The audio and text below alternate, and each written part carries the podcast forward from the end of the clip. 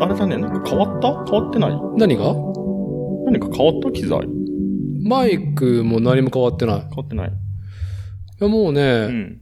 このリアルで対面で、うん。で、このハンディレコーダー、ズームの H6 を使うのは、うんうん。去年の末にさ、シンくんとマコッチと僕あー3人でやったじゃない。はい。あれが多分、最後。最後。あとずっとリモーえ、トメ。モリーそれ切れたやつよね、その時のやつって。そうそうそうそう。そなんかさい、あ、そうか、最近はリモート付いてるんだ。リモート M1 のやつでしょ？M1MacBook Pro。紙もね、なんでこれ噛みやすいんだろうね。M1MacBook Air だ。一番大事なところで噛んでるじゃんっていう。ああ、ねお聞きになってますか？そうそうそうそう。はい言いにくいんですよ。言いにくいん言ってみて。え、M1、なんだっけ ?M1 Air Mac。ギリギリおじいちゃんっていうね。ギリギリ。M1MacBook Air。あ MacBook Air ね。そう。M1 がつくだけでね、途端にね、そ言いにくくなるんですよ。優しく言い直された時点でもう、ね、自分で察したね、今。まあ、あの、とりあえず、お口の潤滑剤入れますか？やりますか。えーっと、至ってコンビニで、ローソンで買えるゴールドマスターっていう、うん多分、ローソンオリジナルのビールだよね、これ。書いてないよね。発泡酒あうん、ローストン、販売、うん、そうだね。キリンだね、キリンバック酒。うん。ビールですね。ビールですね。かもなく、ちょっと濃いね。濃いね。あの、最近のさ、なんだっけ、あれ。えっ、と、クール、ああドライ、ん？うーんと、スーパードライクールみスたいーパな、ードライクールが朝軽い。日のね。ね。そう、あの軽さとはまあ、逆の、うん。なんだろうまあ、俗に言うクラフトビール系のガツンと味わい深いやつ？いや、なんかアルコールっぽいね。うん。うん。あのーその、クール、ドライクあ、大丈夫ですよ。あのの、から、はい。これ、ちょっと、キリッとしすぎじゃないって言ってさ、で、この前、潮干狩りの時だっけ先週かあれ？うん。で、うんちょっと、バドワイザーとハイネケンを再確認っつってさ、うん。で持ってきた。あの時に飲んだ以来なんですよ、これ。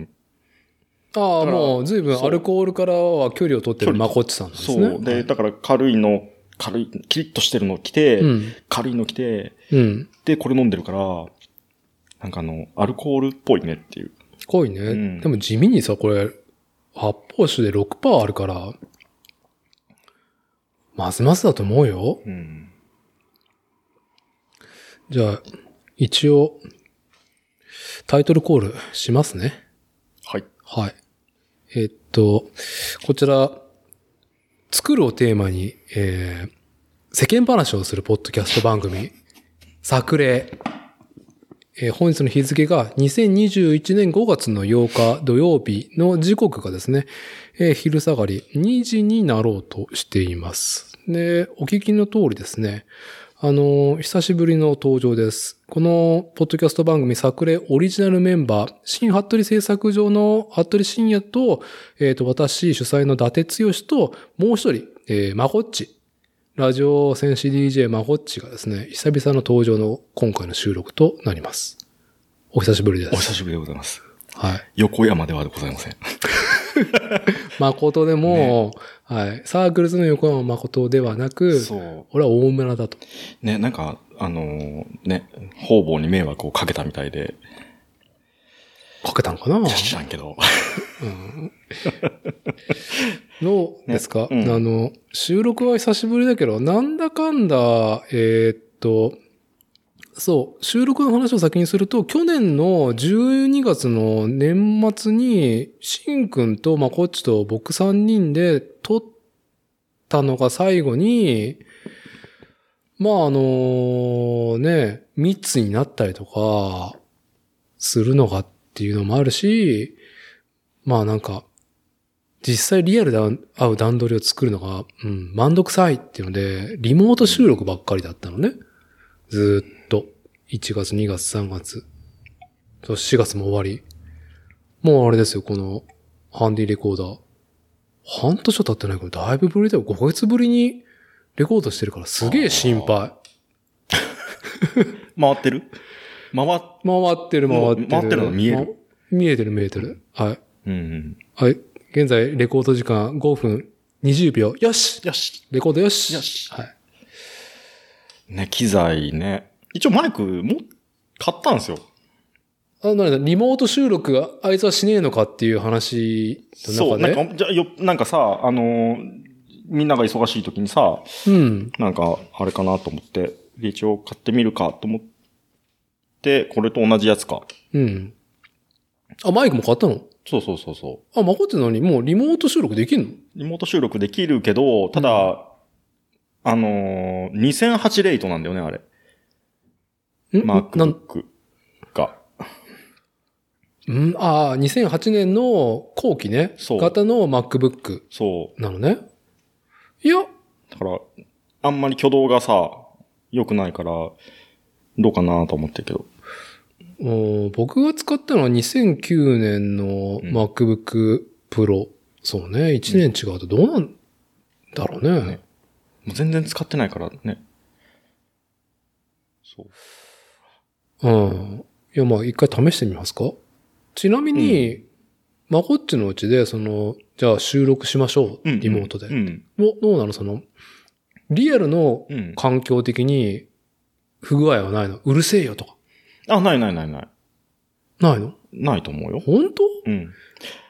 ?2 時間ぐらい喋ってて、そう。そんな、別に、駐車場でもね、Wi-Fi 飛ぶしさ、ああ、ミ車ニバンでシスですよ。ああ、男はミニバンでシス家の前の。はい。あの、男はね、ミニバンでシスっていうね、あの、言葉を体現されているまこっちさん。ね、は死んだのかない。いやいや、あのね、うん小山夫妻とも話したけど、いや、あれを乗ったから僕も車買い替えようかなと思うぐらいあれは、便利な道具だと思いますあよ、ーステップワゴン。ソリ、ソリしに行った時ですよね。年末だったっけ、去年？そう、カンパの間、カンパとカンパの間にね、うん。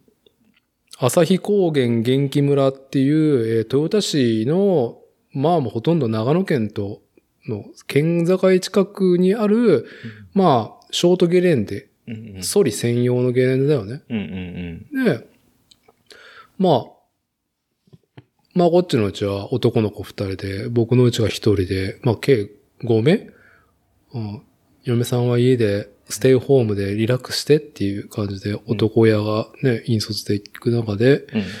まあこっちに車出してもらって。あれ買ってから半年ぐらいだったっけ？そんいや、半月じゃない？かな？買ってすぐだったっすぐ、けすぐ、そうそうそう。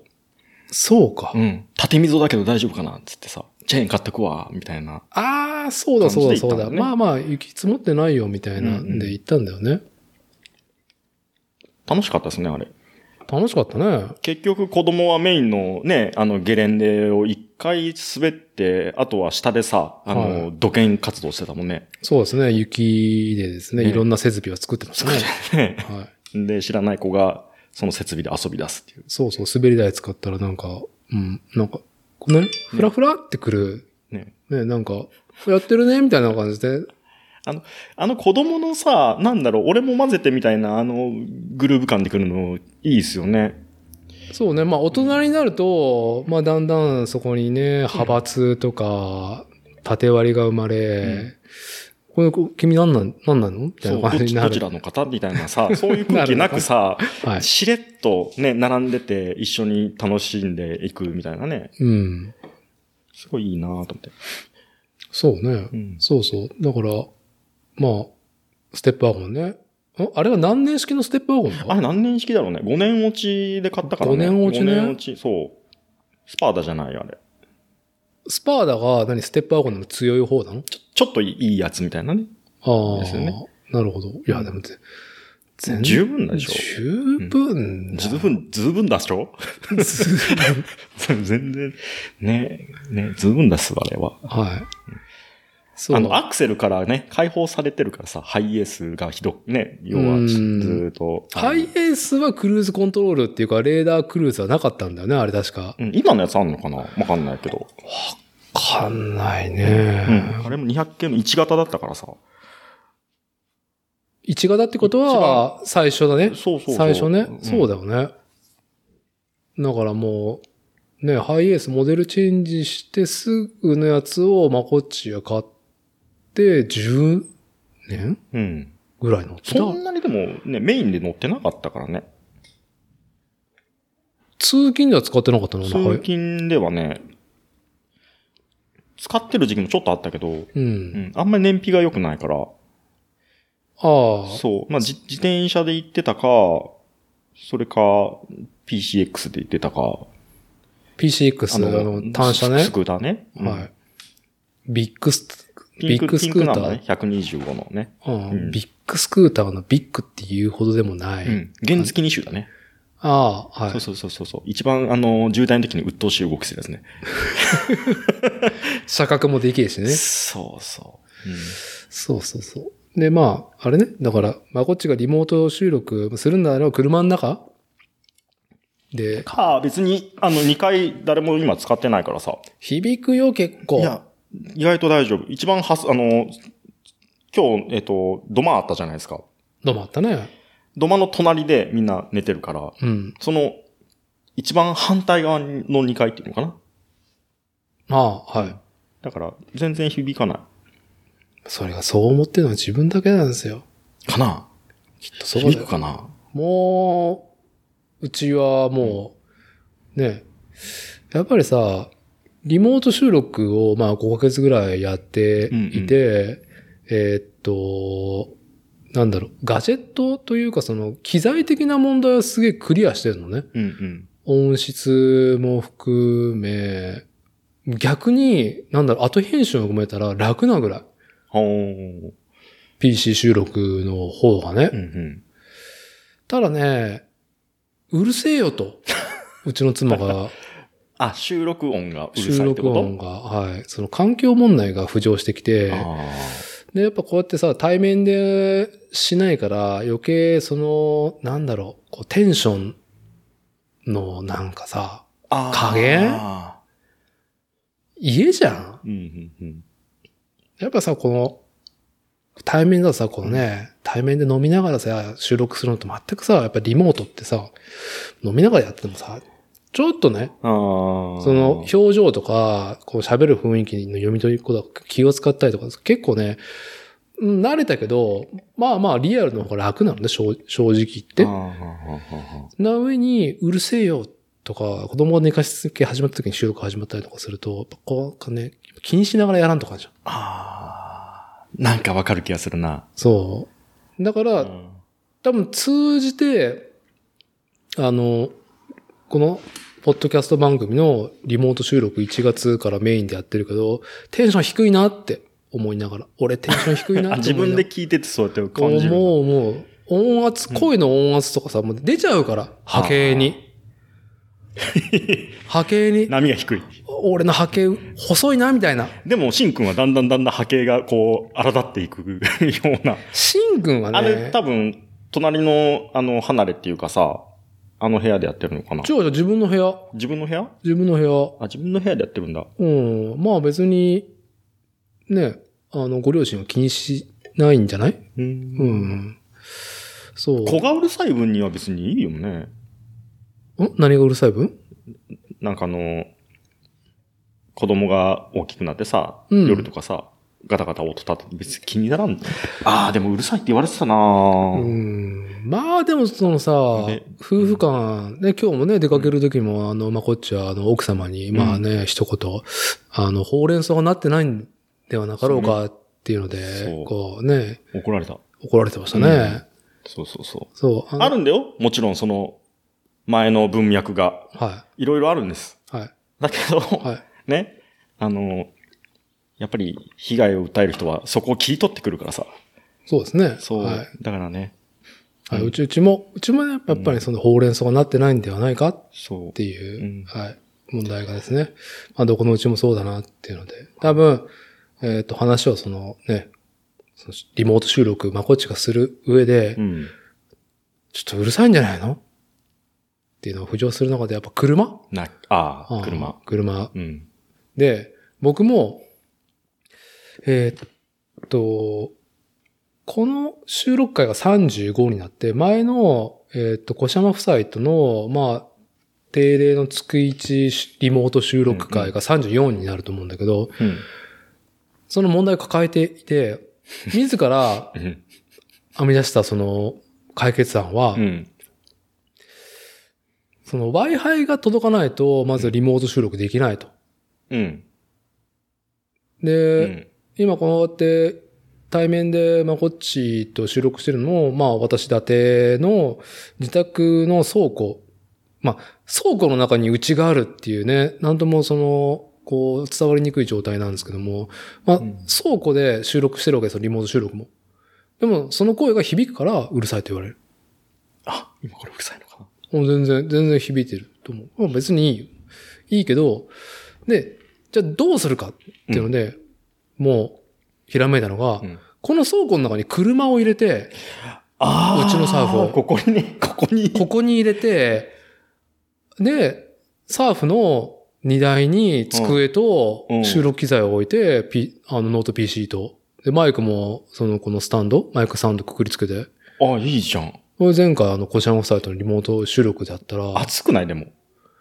まだね、季節的に大丈夫。あ、夏とかはきついね。きついね。まあ課題になってくるとは思うけど、うんいやーね、もう冒頭から、もう伸び伸びと声が、声が、ああ、俺の声の波、うん、いい、出てる出てる。あの、全然マイナス12デベル、あのマイナス12デジベルから、ね、マイナス6、ああ、時々赤、赤いラインいっちゃうわ、みたいな。オーバーしちゃうわ、っていうぐらい。あそう。それぐらい出しても、妻に、これ聞こえるの？って言っても、大丈夫。うん聞こえないよ、みたいな。来た。ああ。車の中へ、車はいいっすね。いいですよ。うん。だってさ、まあ、聞こえてないとは思ってても、もしかしたら、こうね、こう、我が家のうん。夫婦間のデリケートなところをちょっと面白おかしく伝えようかなと思った時に、収録的には OK だけど、うんうん。インターネットに公開する上では OK でも、まあなんかそれを妻に聞かれるとまずいっていうんだよね。だからね、うんうん。まあファンザ関連だったりとかあるわけじゃないですか。そういう意味ではやっぱね、車の中で収録できるんだったらいいんじゃない？多分ね、わかんないと思うよね、あの人。ああ、ファンザ。うん。あんまり興味がないと思う。ああ、うんそうそう、ついついね、あの、まこっちさんが来るとファンザの話をする中で、こ今、つ自分の妻はファンザのことを、概念を理解してないっていう話でしょ、うん同じことがあって、うんうん。あるツイートが回ってきて、ゲラゲラ笑ったのがあったのね。うん。で、やっぱり今う、ん。日本においても、あのーファンザが、あの、台頭し、うん。まあその経済活動を回してるっていう話。で、うん。えーファンザとは、うん。F、うん。Facebook、うん。A、Amazon、うん。N、Netflix。あえーっとね、Z かなのかな ?A が Amazon で、Z 飛ばしたかな？そう、それの頭文字を取ってファンザあ。ああ。っていう前提でそれを語っていて、これ冗談でね。うんうん本当はグー派なんだよね、確か。うん。うん。Google Google、うん、あるね。なんとかうん。こうね、あの、頭文字。Z。全章。ブルーカラーの見方。でしょ。え、あ、全章全章。伝わる人いるのかなこれ。っていうね。さあ、もう一個の A は何？ああ、そうね。ちょっともう一回ちゃんと見るわ。あ、リツイートかなんかしてると思うから。あるのね。ううんん。あ、いいよ、この思考、このもちゃもちゃしてるのはね、カットするから。え ?Facebook、Amazon、Netflix、全章。いや、全社、ああ、あったんだけど。うんあ、はい。あの、今話してる、話題している、うん話題にしている、そのツイートを今ちょっと確認したんですけども、あの、とあるアカウントが、どうでもいいけど、うんツイッターでたまに言及されているファンザって、Facebook、Apple、Netflix、Zoom、あ、アマゾンの IT 企業グループの呼び名だと思ったんだけど、どうやら DMM の大人向け動画サイトらしい。女の人？あ、女の人。女の人か。まあ、これ女の人が言ってるっていう、その文脈も含めて面白いわけじゃん、これは。うん。で、これ、これを、この妻に今リツイートしたやつ見てよ。うん。全く伝わらなかったの。どういうこと？だから、うんファンザを知ってないと、わか笑えないじゃん、あ、そういうことね。こ。れ。はあ、はあ、はあ、はあ、はあ、はあ、はなんで、まあだから、ファンザについてね、あのー伝わらねえっていうのはね、あるね。うん。ていうので、ファンザ？ってくるわけね。ファンザ？ってなんじゃもんじゃ？ってくるわけね。そう。まあ、ファンザって言っても絶対に多分、わかんないと思うからね。だって他に出てこないもんね。DMM ならわかってると思うけどさ。ね、もう DMM、ね、前も話したように水族館とかね、もう今さ、うんうん。な、なんか涼しい顔してさ、なんか、あのーいろいろその、メディアに関わる、次世代メディアに関わる、あの、企業ですみたいな感じで、うん涼しい顔でね、股間隠してなんか涼しい顔でやってきてるなっていうふうで。DMM もね、皆さん、あの、女性の方はね、うん。まあ、把握してる人は少ないと思うしね。うん。DMM は知ってるでしょ？知らないのか？まあ、もしかしたら、うちに関して言うと、うちの、僕のね、自慢の50インチ、いやもう50インチのテレビでも自慢にも今できない世の中だね。50インチの 4K LED の、あの、モニタうん。ーが DMM、あれね。はい、うんあれ。そこに DMM ってバーンってさ、うん。ね、メッキのロゴで入ってるからさ。いいね。ね。うん。いい。もう昔だって考えられないじゃん。うん。多分10年前の自分に、いや20年前かう。ん。の自分に DMM のテレビ買ってるよって何言ってんのって感じじゃない、どこ？なるね。そう。まあだからうちの妻ももしかしたらテレビとか作ってるとこだろみたいなうん。ぐらいの認識かもしれんね。ね DMM。どこの、おどこ EM みたいなね。今さ、うん。新しいテレビ買うとさ、もうネットフリックスボタンとかさ、アマプラとかさ、フールーとかさ、うん。いろいろボタンがあるじゃん。あ、そうなんだ。あ、知らない、うん。あの、まあ、サブスクでいろいろうんね、映像、コンテンツ見れるチャンネルがいっぱいあるわけじゃん。うんうんうん。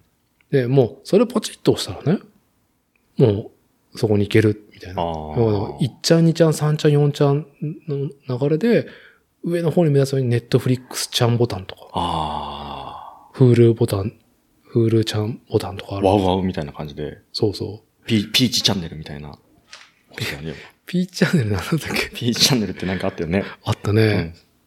うん。え、P チャンネルビジネスホテルで見れるチャンネルだったっけ？そう、なんか有料チャンネルの。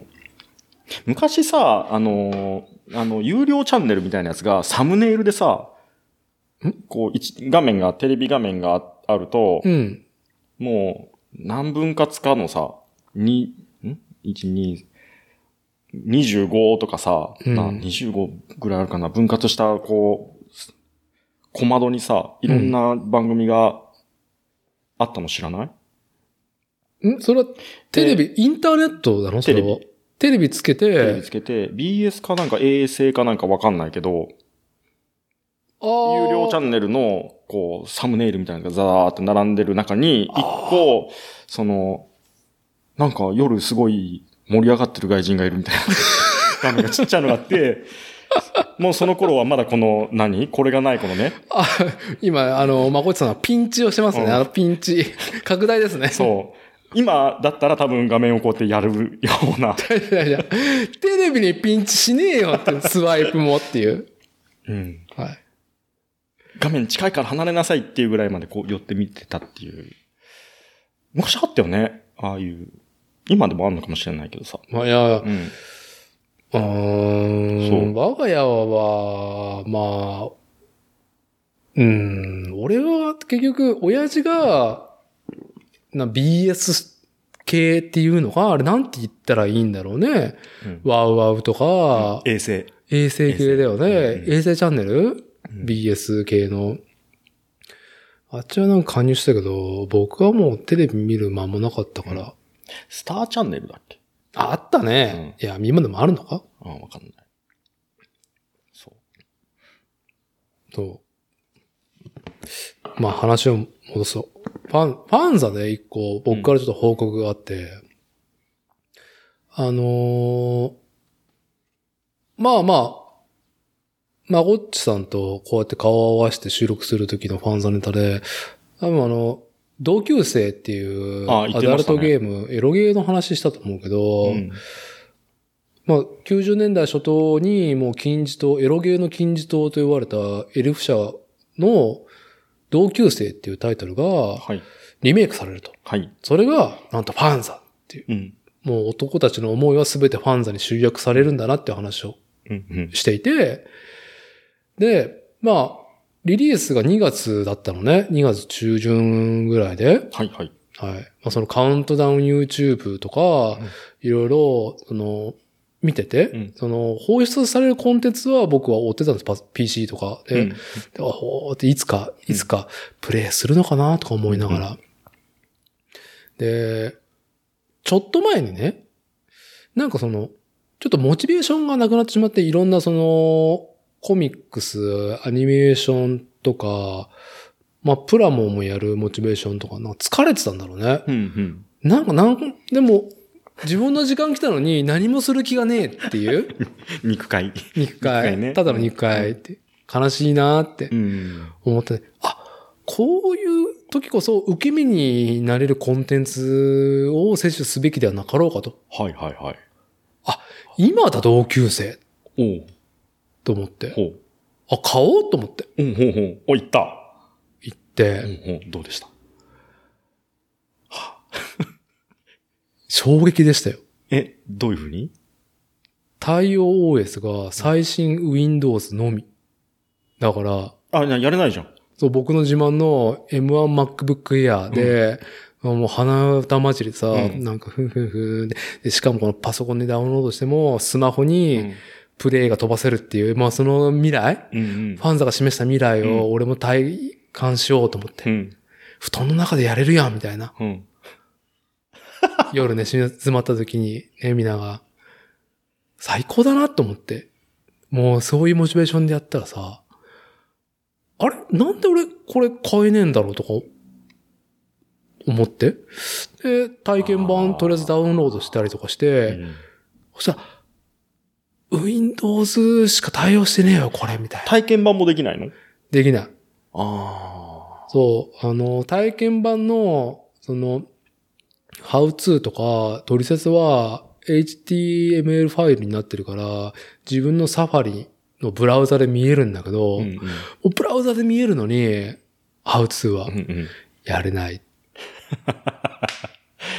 やれないダブルミーニング来たね。あやれない。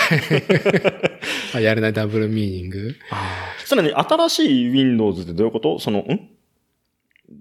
その、どういう現行、僕はなんかもうアンチ Windows になってるから、もう Windows の今の現行が何かわかんないんだけど。OS で縛りがあるの？OS 10以縛り上とか？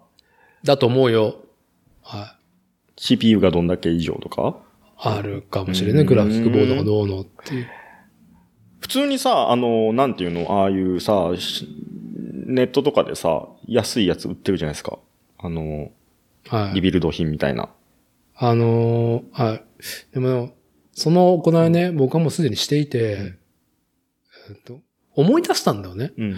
あ、そうだ、Mac でエロゲーできないの結構あるわ、と思って。うんうんで、まあ一応さ、まあ NPO 法人をやってたっていうかさ、今でもさ、別に一応ね、こう、閉めてはないんですけど、うん NPO やってると、NPO 法人支援プログラムで、そういうリビルドの PC がすごい安く買えますよって便りが来て、うん。うん。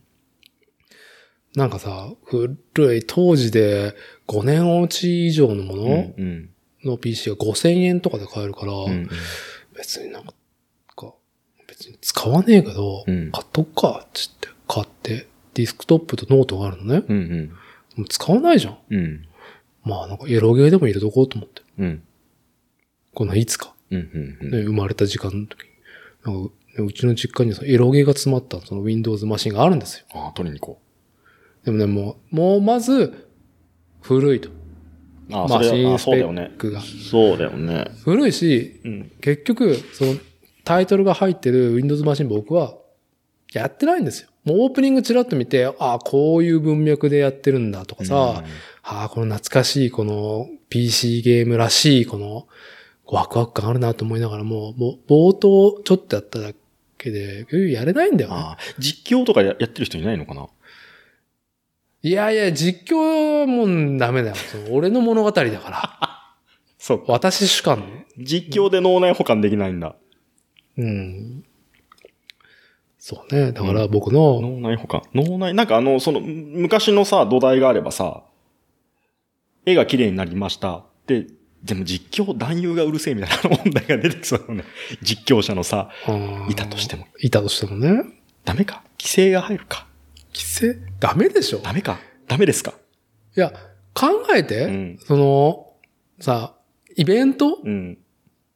ある女の子とのイベントが、うんクライマックスシーンになった時に、実況入るの？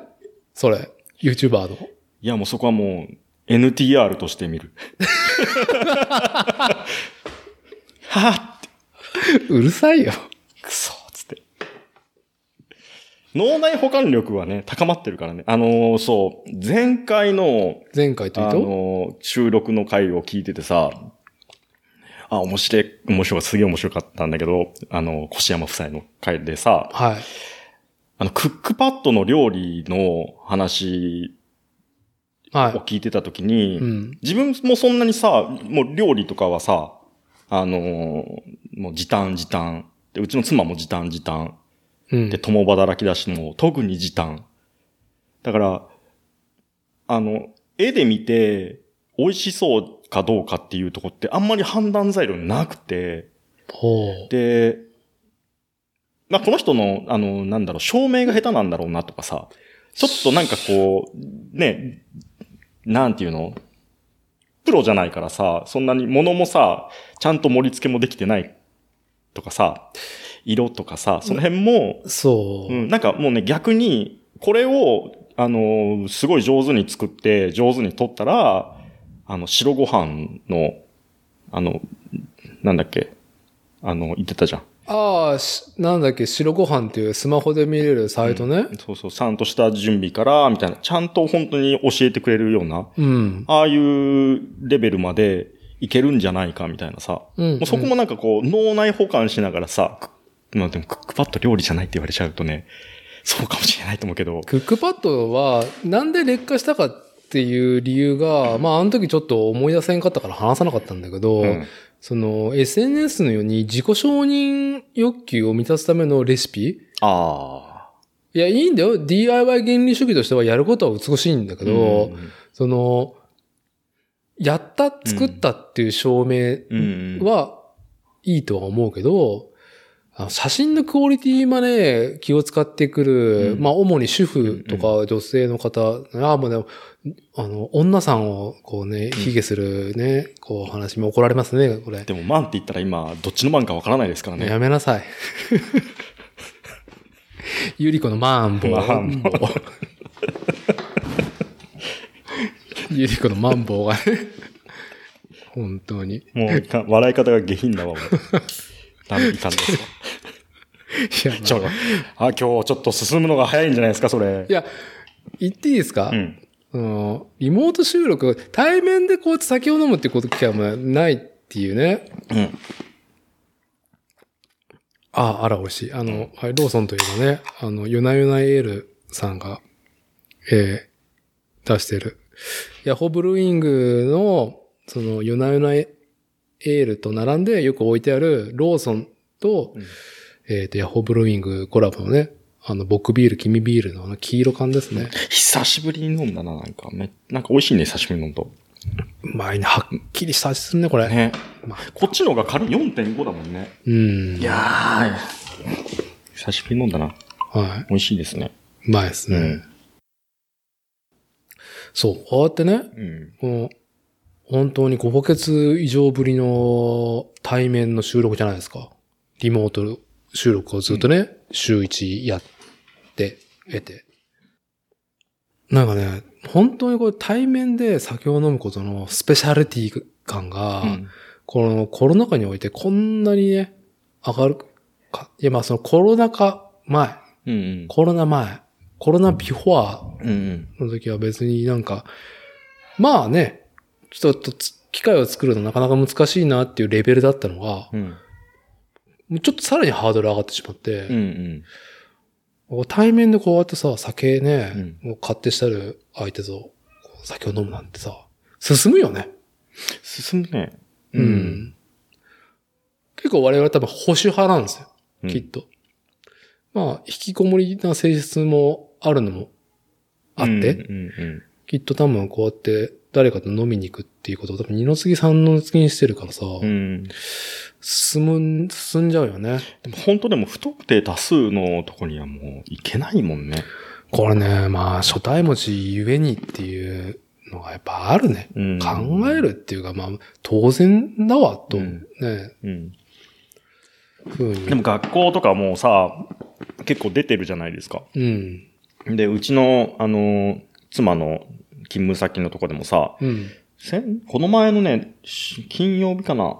なんかに、そういうメールが飛んできてて、うん。で、陽性の人がいたよ、っつって。で、土日に消毒して、普通に翌週は、あの、営業しますみたいな。うん。うん。で、まあ、ご飯作りながらさ、うん。うん。ねそれ何何年生の子なの？って言ったらさ、キリッとこっち見てさ、キリッとした顔でさ、入れません。守秘義務ね。そうそうそう、あ、あ、ごめんごめん、つって。だから、あ、そうか、って言ってさ、うん。で、まあちょっと話が、まあ、今ずれちゃったけどさ、うん。子供がやっぱりそうやっていっぱいいるところで働いてる人とかさ、んそういうなんかこう、うんなんか、もちろん病院とか一番最先端の人はもっとだろうけどさ、うん。うん。あ、もう常にね、そういう意識が高いなと思ってさ、そうそうう。んそう。いろいろ察したけど、まあ今、守秘義務の話をすると、あのー一個ね、やっぱちょっと、あの、これは言ってもいい有意義なことだと思うんだけど、うん。ツイッターとか SNS で、うん。あの、観測される、あの、医療従事者の、うん。なんか、そのリアルな実情みたいな、とか、ほんとね、国が安倍がとか、ね、よくあるじゃん。うん。まあ、あれは大体デマだろっていう。うんうんうんで、守秘義務なんだよね。守秘義務。ダメなんだよ、そんなことを言ってはね。言ってはいけない。だから、あの、僕らがさ、うん。まあ、あのまあ、楽しんでる、てかまあ、まあ、崇拝してる一個のポッドキャスト番組、あの、引用ね、うんうんの、まあ、パーソナリティ二人いる中の一人が病理、病院のうん。ね、で働くうんうん方。で、やっぱ触れないじゃん。やっぱりそのことには、まずうん話題でね。あまり、ちらっと言うけど、うんうん。その医療の現場がどうのっんていうことの現状ね。うん。なんかさ、新エヴァンゲリオンを見に行けるかどうかっていうやつ聞いた？あ、聞いてないです。ヤンデル先生が聞い。てないです。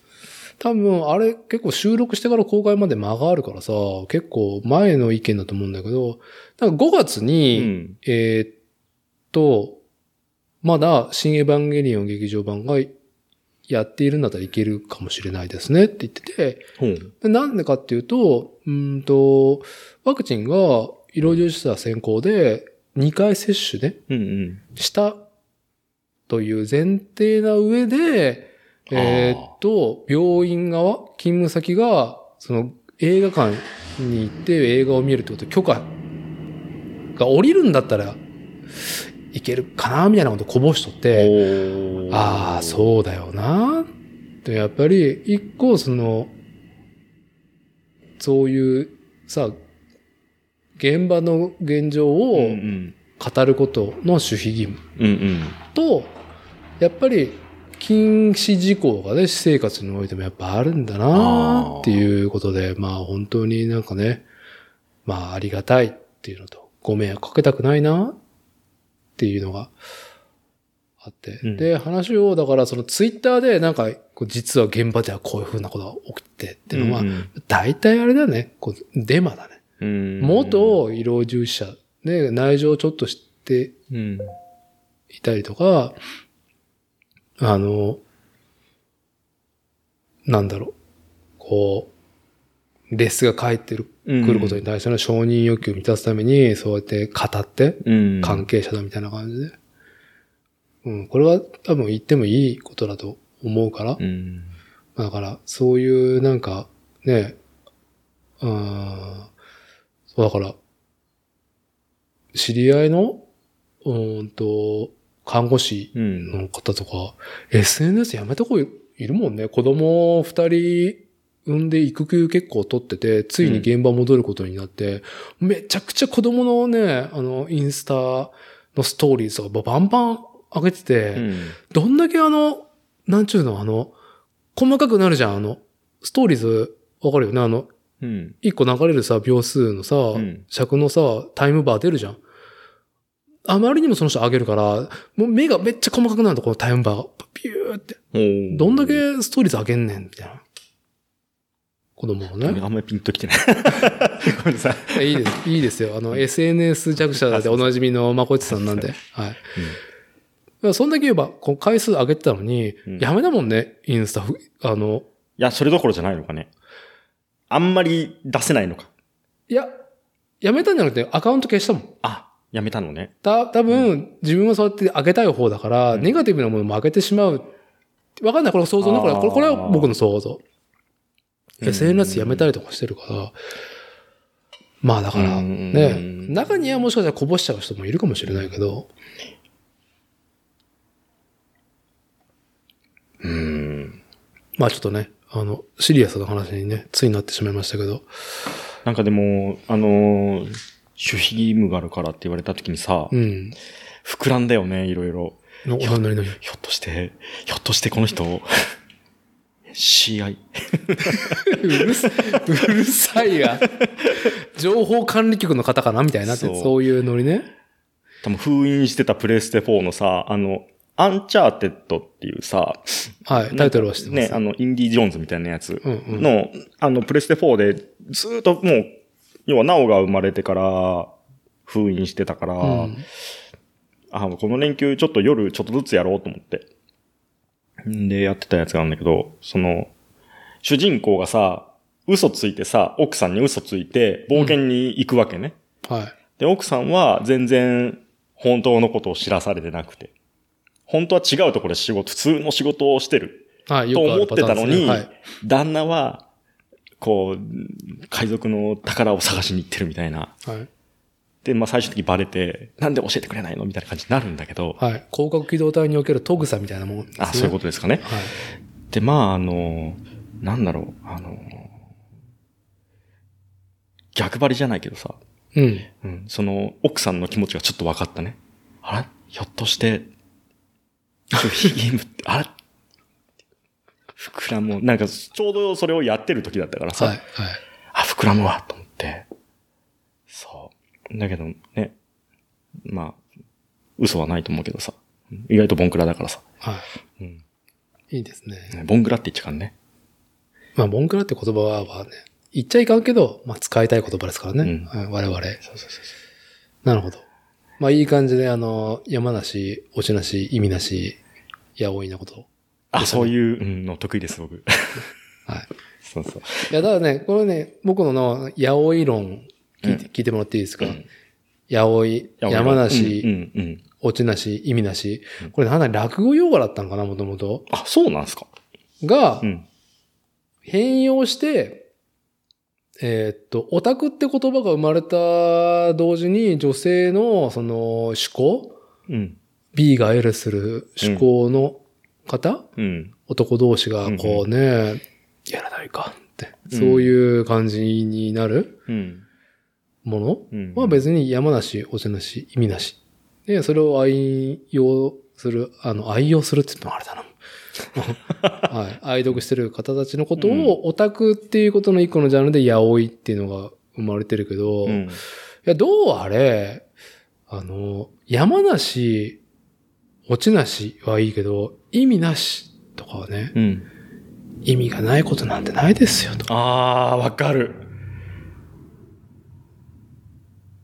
我々のこのポッドキャスト、うんまあ、ね、やようやくこの35回をちょっと前にするにあたって、まあ確実な軸ができたと思うんですよ、主催者としてね。まあ、作るをテーマにしてうん。ると。うん。で、何を発信するのか。で作るを軸足に人たちが、ただ世間話をする。うん。まあ、世世間話じゃねえかっていうね、そうなんだけどね。っていう。うんまあ、そこにちょいちょいこぼれる作る人、だからこその、そのロジックうん。のなんかね、まあ、あの、行動だったりとか、行動原理、もしくはその話すことっていうのがこぼれていけばいいかな、みたいなポッドキャストって。あようやくこの35回にしてね、できたんですけど。世間話って、あの、人の世間話って聞いててさ、聞き流してて、さ、あのーなんだろう、何にも残んなくても、あなんか、喋ってんなーぐらいで聞いてて、ね、面白いからさ、僕はだけですけどね、なんかやりながらとかさ、そうね。うん。まあね。そう。いや、まあ、そこはポッドキャストの良さなのかなーってまあ自分が趣向し、自分が好きな、ね、うん。あの、聞いてるやつがそれだから、うん。まあこれでいくかっていうところで。まあ本当にこのポッドキャスト番組作例のメインのね、山梨、落ちなしで、もうね、いつもあの活躍されてるまこいちさん。ええありがとうございます。だからもうなんかね、ロジカルにそういう話ができる人っていうのはでもすごい、すごいなって思うけどね。うーん。あの、なん、なんかこう、んそういうことがもうもともとできないっていうのもあるのかもしれないけど、うん、そこまでの熱量があるものっていうのが意外と今あんまないのかもしれないけどね。なんか、その、意味っていう、意味あるかないかっていうのはさ、うん多分結論を提示されてるか否かだと一個思うのね。うん。でもなんか、もうさ、よくまあ、ニュースとか新聞とかって結論ありきうん。のニュースうん。がやっぱりあって、釣りじゃん、もう結論って。要はそうニュースタイトルとかじゃん。うん。もうな、その結論がピーキーであればいいほどクリックしちゃうね。しちゃうじゃんだ。からネタバレで釣れ、釣られたんだよね。え僕は釣られてないですよ釣られ。てないの？あなんかの、新エヴァンゲリオンそうが、うんその、公開された4月のね、うんあの、上旬の週末にね、うんあれでしょ？あの、ねえオタク、うん。私とちょっとムフフしない？みたいな。見ちゃいますよね。でもね、そう。まあ普通に自然に息をするように、こう、ポチポチってするところで、うん来週見に行こう、早々に見に行こうって思ってた、うん。その新エヴァンゲリオンの重要なネタバレがされてて、もうね。まあ、中にはもう本当21年間温めてきたその、エヴァンゲリオンうんの庵野秀明の文脈を自分で体験しよう、自分で感じようと思った人は、本当にね、こう、死亡するって。うん。まあだからさ、やっぱ結論、なんか最近結論ありきの結論が、まあそういうさ、もうネット、SNS コンテンツになると余計、まあ新聞でもそうだと思うよ。うん。やっぱさ、刺激が多い方がいいじゃん。うん。いいよ。まあ、なんかあの、わかりやすいやつね。パッと読めて、すぐに次に行けるみたいなやつがそのさ、あの、ね虚構新聞とかさ、ネットだったらね、あとスポーツ紙はとかだったらさ、またお前くだらないこと言ってなんだいなんだいって感じでさ、見れるじゃん。あ、トースポみたいな。トースポみたいな。そういうさ、やっぱね、そういうエンタメとして楽しむわけじゃん。うん。まあ、んここの表現が合ってるかどうかわかんないけど、うん本当半分、冗談半分と、うんまあ、愛もあって多分その記事にしてると思うよ。でもそういう類のやつでも、あのね、これ発信源が年下だなって思うやつは、全然触手が伸びないね。へえ、うん。これ発信源年上だなってやつは割とすぐ釣られちゃう、僕。あ、信頼が委ねてしまう。あの、うん、親父ジャーナル的な、はい。もうなん、あの、なんていうのかな。これ、これ多分、鹿島さん読んでるな、みたいな。とかは、結構、うん、好き。多分、年下だな、なだろうなってやつはね、うん、なんかあんまり釣られてない気がするな。うん。そうね。そう。まあでも、踊らさされて気持ちよきゃいいんだけどね。まあ気持ちよけりゃいい。そう。いいけどね踊らされたっていうと、あれだけど、なんかあの、なんだろう。あのー、伊達さんがい教えてくれた30 minutes missions のさ、はい。プラモデルの話そう。ですね。で、ポルタノバの、その30 minutes missions の、はえっ、と、量産機ですね、あれ要は。ロボットの量産機がいて、その中でも、ポルタノバのグリーンを、とりあえず10個作ったんですよ、僕。はい、もうびっくりしましたね、写真。まあちょっと補足すると、この話は何かっていうと、バンダイスピリッツ、バンダイのプラモデル部門が、えーっと、ガンプラでおなじみ、ガンダムシリーズ、機動戦士ガンダムシリーズのプラモデルでおなじみのバンダイスピリッツが、えーっと、原作がなくって、バンダイオリジナルの設定。で、ただ、量産機が活躍するっていう、量産機、量産型のロボットが活躍する世界観で、まあ二大勢力がありますと。で、同じ結構フレームワークをしてるんだけど、まあ地球防衛軍、連合軍側は、アルトっていう機体がメインになっていて、で、その地球に侵攻してくる方の勢力の量産機がポルタノバっていうので、まあ、なんていうの、ガンダムで言うと、ジムと、まあザク。うんジムとザクですね。はい。ザク側だよね、ポルタノバは。そうそうそう。緑だからそう余計ね。余計。色はいっぱいあるんですよね。のあるある。もう、ブラックだったり、グレーだったり、レッド、5ブ色、ルー。6色とかあるね。で、極戦地、極地専用の特殊兵装がついてるやつだったりとか、ある中でも、もう割とザクっぽい。だから見た目でさ、馴染みがあるからっていうのもあったんだろうけど、じゃうんあちょっと、まあ、あると、そのジムっぽい機体よりも、そのポルタノバの丸っこい、ザクっぽい機体の方が、うん。割となんかこう、並んだ時に可愛いなと思って、うん。まあ、買おうと思ってさ。で、まあ、どうせすぐね、1時間半ぐらいでさ、まあ、ちょっと遅いかもしれないですけど、1時間半ぐらい僕1個作るんですよ。うん。んで、ああ、まあ、10個ぐらい買っとくかと思って、うん。まあジョーシンに行って買ったりとか、ネットで、まあ、ちょっと買ったりとかで、で、並べて、あのーね、 WORLD ORDER の千手観音始球式みたいなことをやらせようと思ってさ、それからね、 EXILE やらせようと思って、 Choo Choo TRAIN やらせようと思って。あ、 EXILE って言ったらあかんね。TRF だもんね、あれね。TRF じゃねえわ。なんだっけ？ ZOO でしょ？ ZOO だ。 ZOO。ZOO、ZOO さん、 ZOO さんの、はい、 ZOO さんだね。はい。 ZOO さんの Choo Choo TRAIN をね。はい、 Choo Choo TRAIN そうやらせようと思ってはい。で、とりあえずさ、あのーこれ作ったんですよ、私。はい。10個、まだね、あと1個。1個かな？いまだ、その千手観音してないけどさ。あこれあ。9個目が、今、はじゃあ、いや10個目を今作ってる。い。やってるね。そんで、えっ、と、これを作っていく中で、えっ、と、侍みたいな機体が新しく4月に、新規にね。送信機で、はいあの、発売されますよってなはい。メカデザイナーは同じくね、うん。して、はい。あのー、ガルガンティアのさ、うん。ああのー、いたじゃん。あの、チェインバーね。チェインバー、チェインバーがもうちょっとスラッとしたようなフォルムの 感じだね。色合いだけじゃない？じゃあ、あの形違うだからチェインバーがもうちょもっともうちょっとシュッとした感じの、あれを見たときに、はい。その元のさ、そのガンダムの、あの、でやつは知らないかさ、俺。うんうん。ね。あの、なんだっけ、あれ。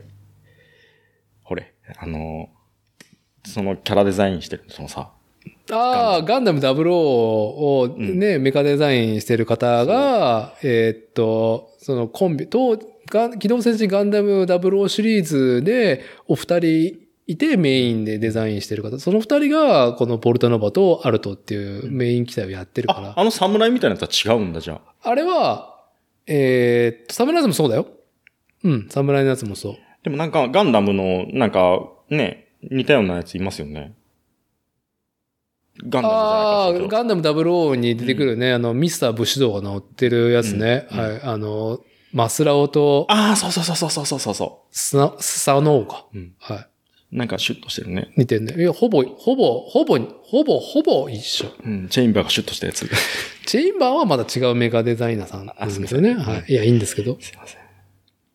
海の底にね。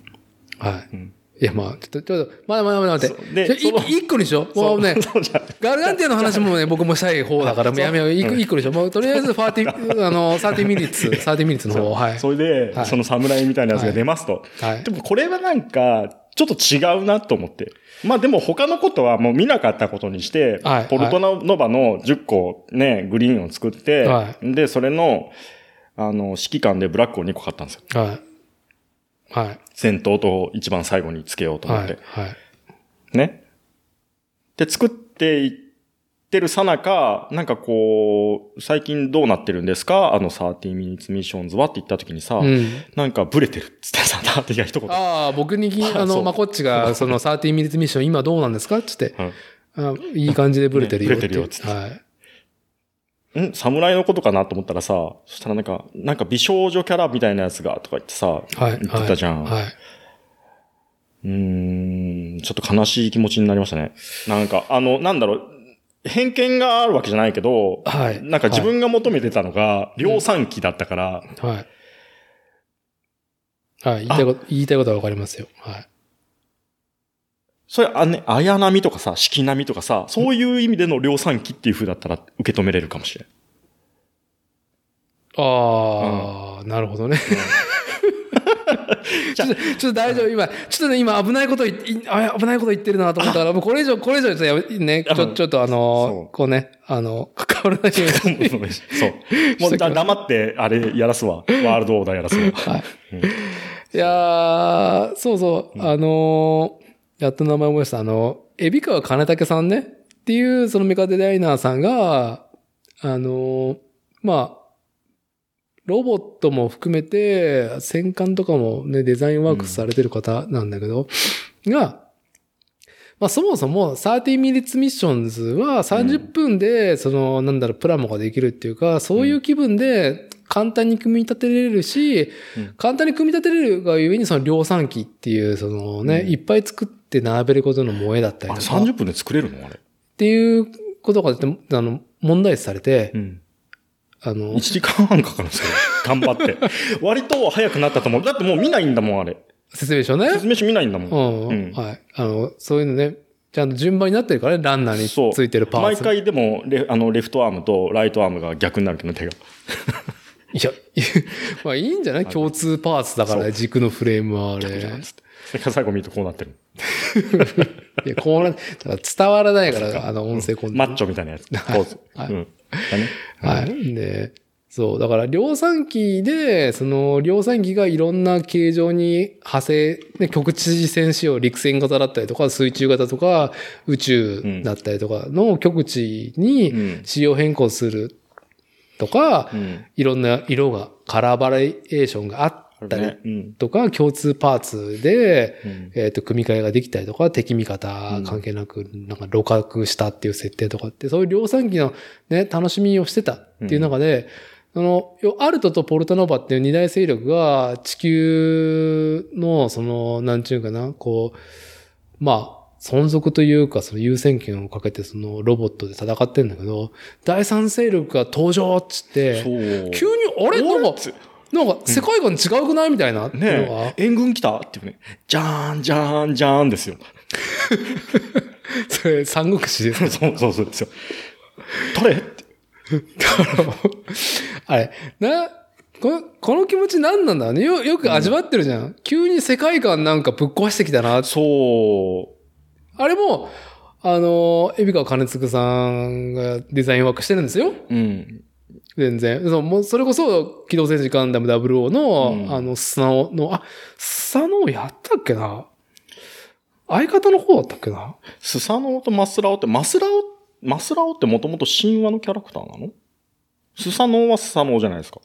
マスラオってなんか。マスラオってあれだよ、つなんか武士とかモノノフが強くなったらマスラオになるってイメージがあるけどねーマ。スラオね。マスラオ。はははなんか、なんかこれ完全あの、あれだけどね、あの、バギ、えー、バギ バギで得た、あの、知識でしかないけど。マスラオってなんかね、響きがあれですよね。響きがね。うん。そう、だから、そう世界観、なんだろうね。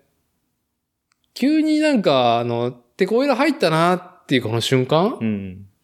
が、もうすでにこの侍とか忍者をイメージした第三戦力かっていうので、おってなった上に、あの、30ミニッツの兵器感を着込んだ美少女たちがフィギュアになって、うん。まあ、今年の夏前ぐらいから展開されるんですよね。うん30ミニッツミッションズうんを関してね。なんか美少女プラモってなんかこう、また全然違うジャンルだなと思ってて。はあの、美少、ん？造形のさ、完成形で言ったらさ、一番やっぱり、こう、うわ、本物みたいなのっていうのか成功なのってさ、い。うん。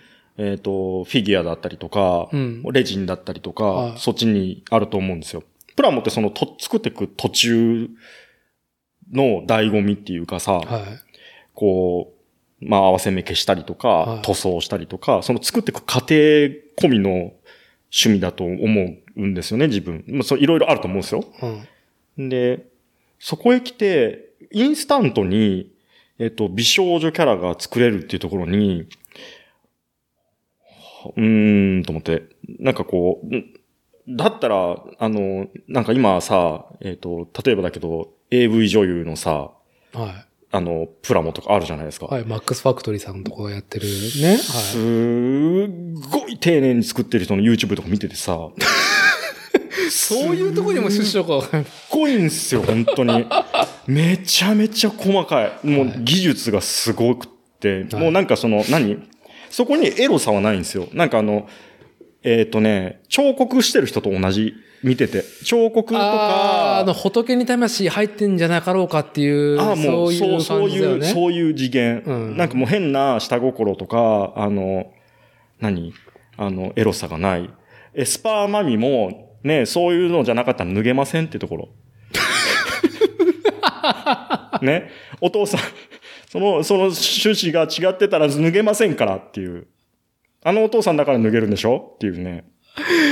完全なんか若い世代には伝わらない。いいのはい。エロと、あのーなん、いや、美術、美術論美術だよねあれこれは。彫刻したりとか、あの、芸大の卒展とか行ってもさ、石の作家さんだからって見に行ってもさ、もう全部 R タイプだな、これっていう。石 石の曲、フォルムとか全部、その、なんていうの？女性っぽいっていうか、はああ、やっぱそういうところになんかこう高みが行くんだろうなと思って見てたことがあってい。、まあ、エイリアンのね、ギーガー先生も、まあ完全に、オティムポとう、ん。エイリアン自体、成、成虫と言っていいんか、うん。大きくなったあの黒いやつはね、うんオティムポでしかないし、フェイスハガフェイサーが、うん。あの、ね眼気妖体ね？眼気眼気。ですね。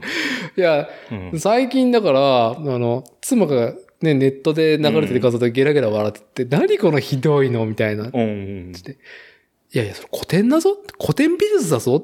って解いたんだけど、要はフェイスハガ、ハガの、うんうんあの、口にバッてくるね、うん眼気されるところがバッてなんかその造形された、うんその、実際撮影で使われたやつかな？を見てなんか笑ってたんだけど、あまあさ、いや確かにそうだけど、あ。うんあれをスローモーションで見てごらんなさいって話じゃん。ね。もうもうひどい、ね、漫画太郎と何が違うんだってところになってくるじゃん。うん。そうだ、そうかもしれないですね。今適当にうんって言っちゃったけど。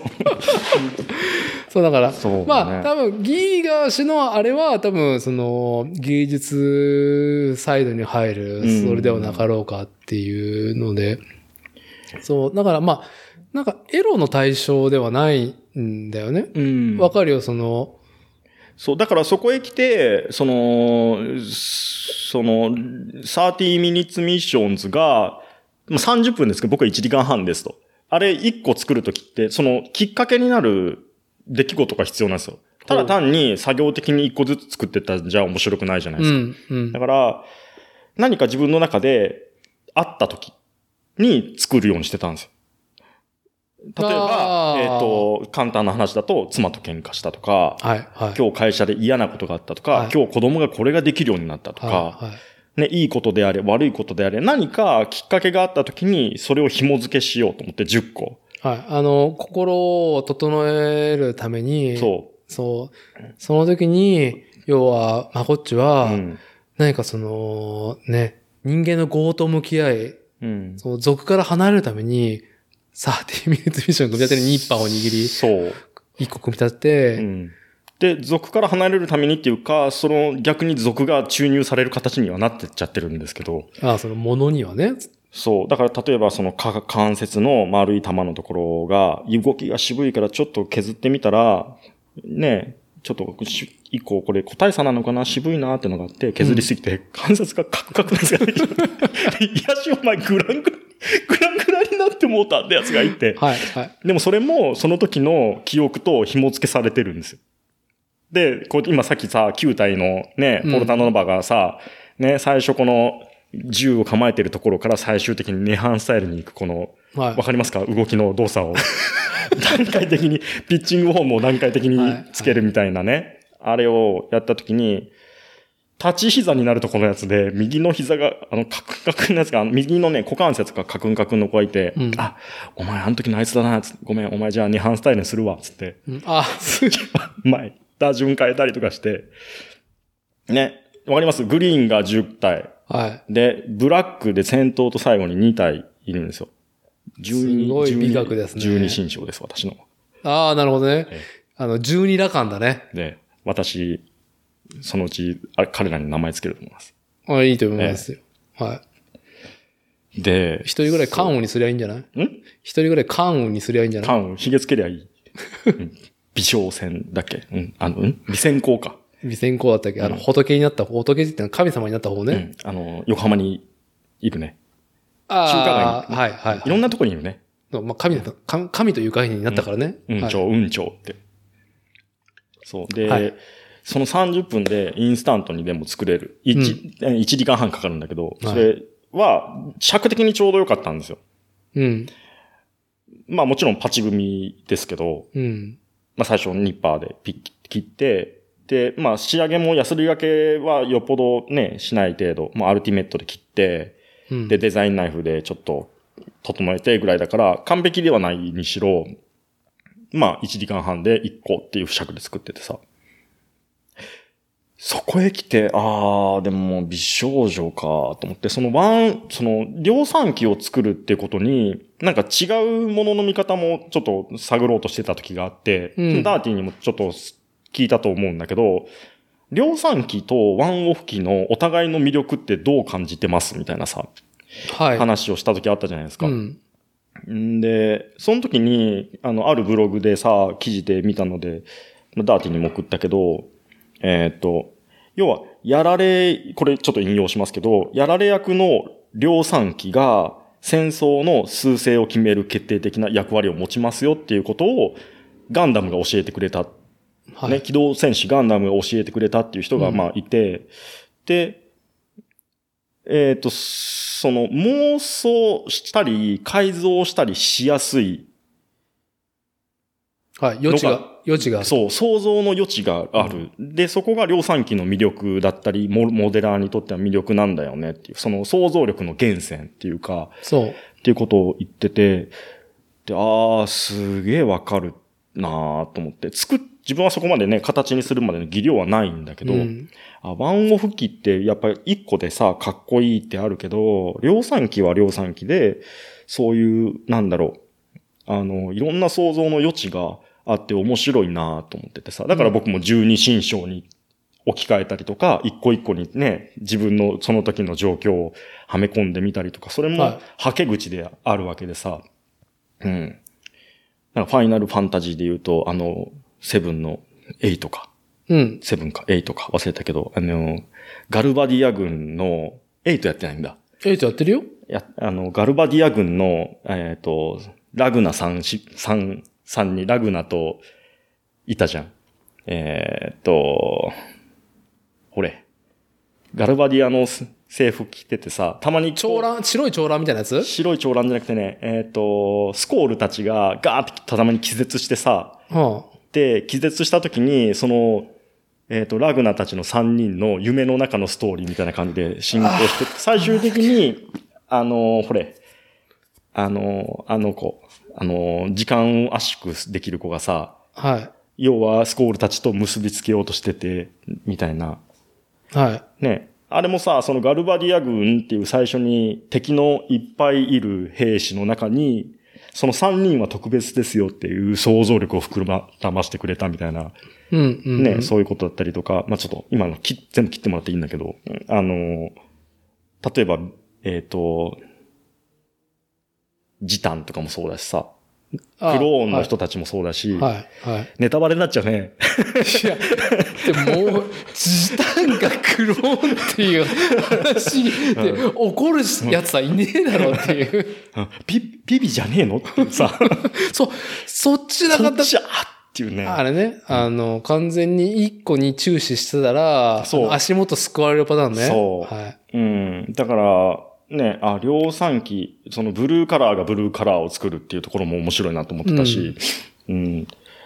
だから、あ、もうこの美少女って聞いて、だからその、この前に、その、30 minutes missions、うん、ブレてるよって、あの時にすごいつっけんどにダーティが吐き捨てて次の話題に行ったからさ、いや、そこまで、こうちゃちゃんと補足したけどね。こう、家帰ってさ、その、いね、動画を見たんですよ、その、うん、うん。あの、なんていうの？ティーザーじゃないけどさ、はいそういうやつ見て、んもう、はあ、ほわーと思って。あ、それなに美少女が、うん。この走行来てるやつうん。を見て？そうああ、なるほどね。いらねえな、俺は、と思って。うんで、なんか、それを見たときに、なんかポルタノバがちょっとかわいそうに見えてきてさ、なんかせっかく高まってきたのになと思って。で、ちょっと前のホビージャパンでさ、はい。あの、ザクツのこと紐解いてたじゃん。モデルグラフィックスじゃない？モデルグラフィックスだっけ、うん。はい。あの、量産機。量産機ね。はい。だからなんかこう、いろんなね、もやもやがね、今ちょっと、ダーティーはその量産機とワンオフ機って、ここのワンオフ機がダーティーはいるじゃん。うん、どういうこと？あのーまだなかなか組み立てれない。キュベレ？うん。はい、そうですね。ねはだからワンオフ機の魅力と、ザクもさ、あのストーブで溶けたやつもいるしさ、い。そうね。はい。ね、だから、どう、あのーどっちを先に言おうかな。じゃ、ま、まず、うん。これ何もあの意見はいらないですけど、まずその専用機ね、量産機に対しての専用機、そのガンダム、例えばうん機動戦士ガンダムファーストと呼ばれる初代ガンダムが一番プラモ化されてるし、うん作ってる人も多いし、うん支持も受けてるから、あれを作ると絶対アムロレイを思い描きながらうん。作るわけね。うん。例えばそのランマラール、グーフと戦った時とか、うんそのアッパーワークうでん最終決戦する、そのアムロ、うん。もしくは一番最初のたガンダムが大事に立つところとかをイメージする作るのね。もうアムロレイじゃん。うん。うん。もう余地がないわけね。はあ、はあ。で、その派生で、うん。イフで量産機にアムロが乗ったらうん。うん。とか、他の機体に乗ったらアムロ仕様にしたらどうかっていうイフが生まれるのね。うん。うん。ディジェとか、そのいろんな機体があったりとか、ゲうんあなんだったっけな、最近だと何があったっけな、まあ、ジェガンだったりとか、うんまあいろいろ妄想する中で、うん。それはアムロの余地ではなくて、量産機とか汎用機の余地にアムロレイが乗ったら、そこにアムロレイのね、うん。えースペシャリティが落とし込まれるっていう余地を持ってるのは量産機の方うん。うん。であるから、その余地があることが楽しめるうん。っていうことですよと一個あるのと、うんそれがコンセプトだったのがうん30 minutes missions ね。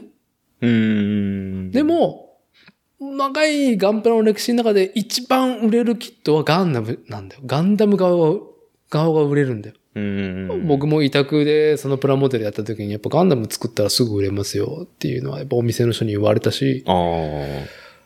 で、まあその後発で出てくるガンダムシリーズ、ねうん、富野作品じゃないもの。富野作品ですら、もうなんかさ、どんだけガンダム出てくんのこの話にみたいな。ああ。敵も味方もガンダム、ガンダム、ガンダムみたいな。なんかこう、物語、ストーリーを見てると、やっぱりそっちに張られるっていうのもあるのかもしれない。まあ多くある選択肢の中で、やっぱそのヒーロイックなものを選んでしまうのはしょうがないなと思うし、30 minutes missions がこうやってブレた。うん。ブレたって言ったね、今。生きたね、今。きっと。もううんブレたっブレた。ていうのは、逆に僕は、その、これちゃ、ちゃんとこれ言ったと思うよ。その、ね、なんかその、もう、30 minutes missions はもうブレてるって僕が言い放ったって、まあこっちはさっきだけど、うん補足というか、それにちゃんと付け加えをしていて、うんこのブレがね、今注目するべきところで楽しいところじゃないかって。はあはあ要は、30 minutes missions って看板を下ろしてないんだよ。うんうんうんうん。確かにそうですね。シスターズだっけ？シスターズだったっけ、うんそう。で、あのーメカデザイナー、メインでやってるメカデザイナーの海老川さんは、はいその、はアイリスギアとかっていう、その、ああ、あの、ゲ他ゲームのやつ？そう、ゲームのやつとか、美少女がそうやって何か、あの、機動兵器を身につけて、うん顔は美少女、うん体はメカみたいな、うん。まあなんかセイントセイヤみたいなの、メカ版みたいな感じだよね。の、をやあ。あ、ってセイる。ントセイヤか。そうね。言ってしまえば。うん。はい。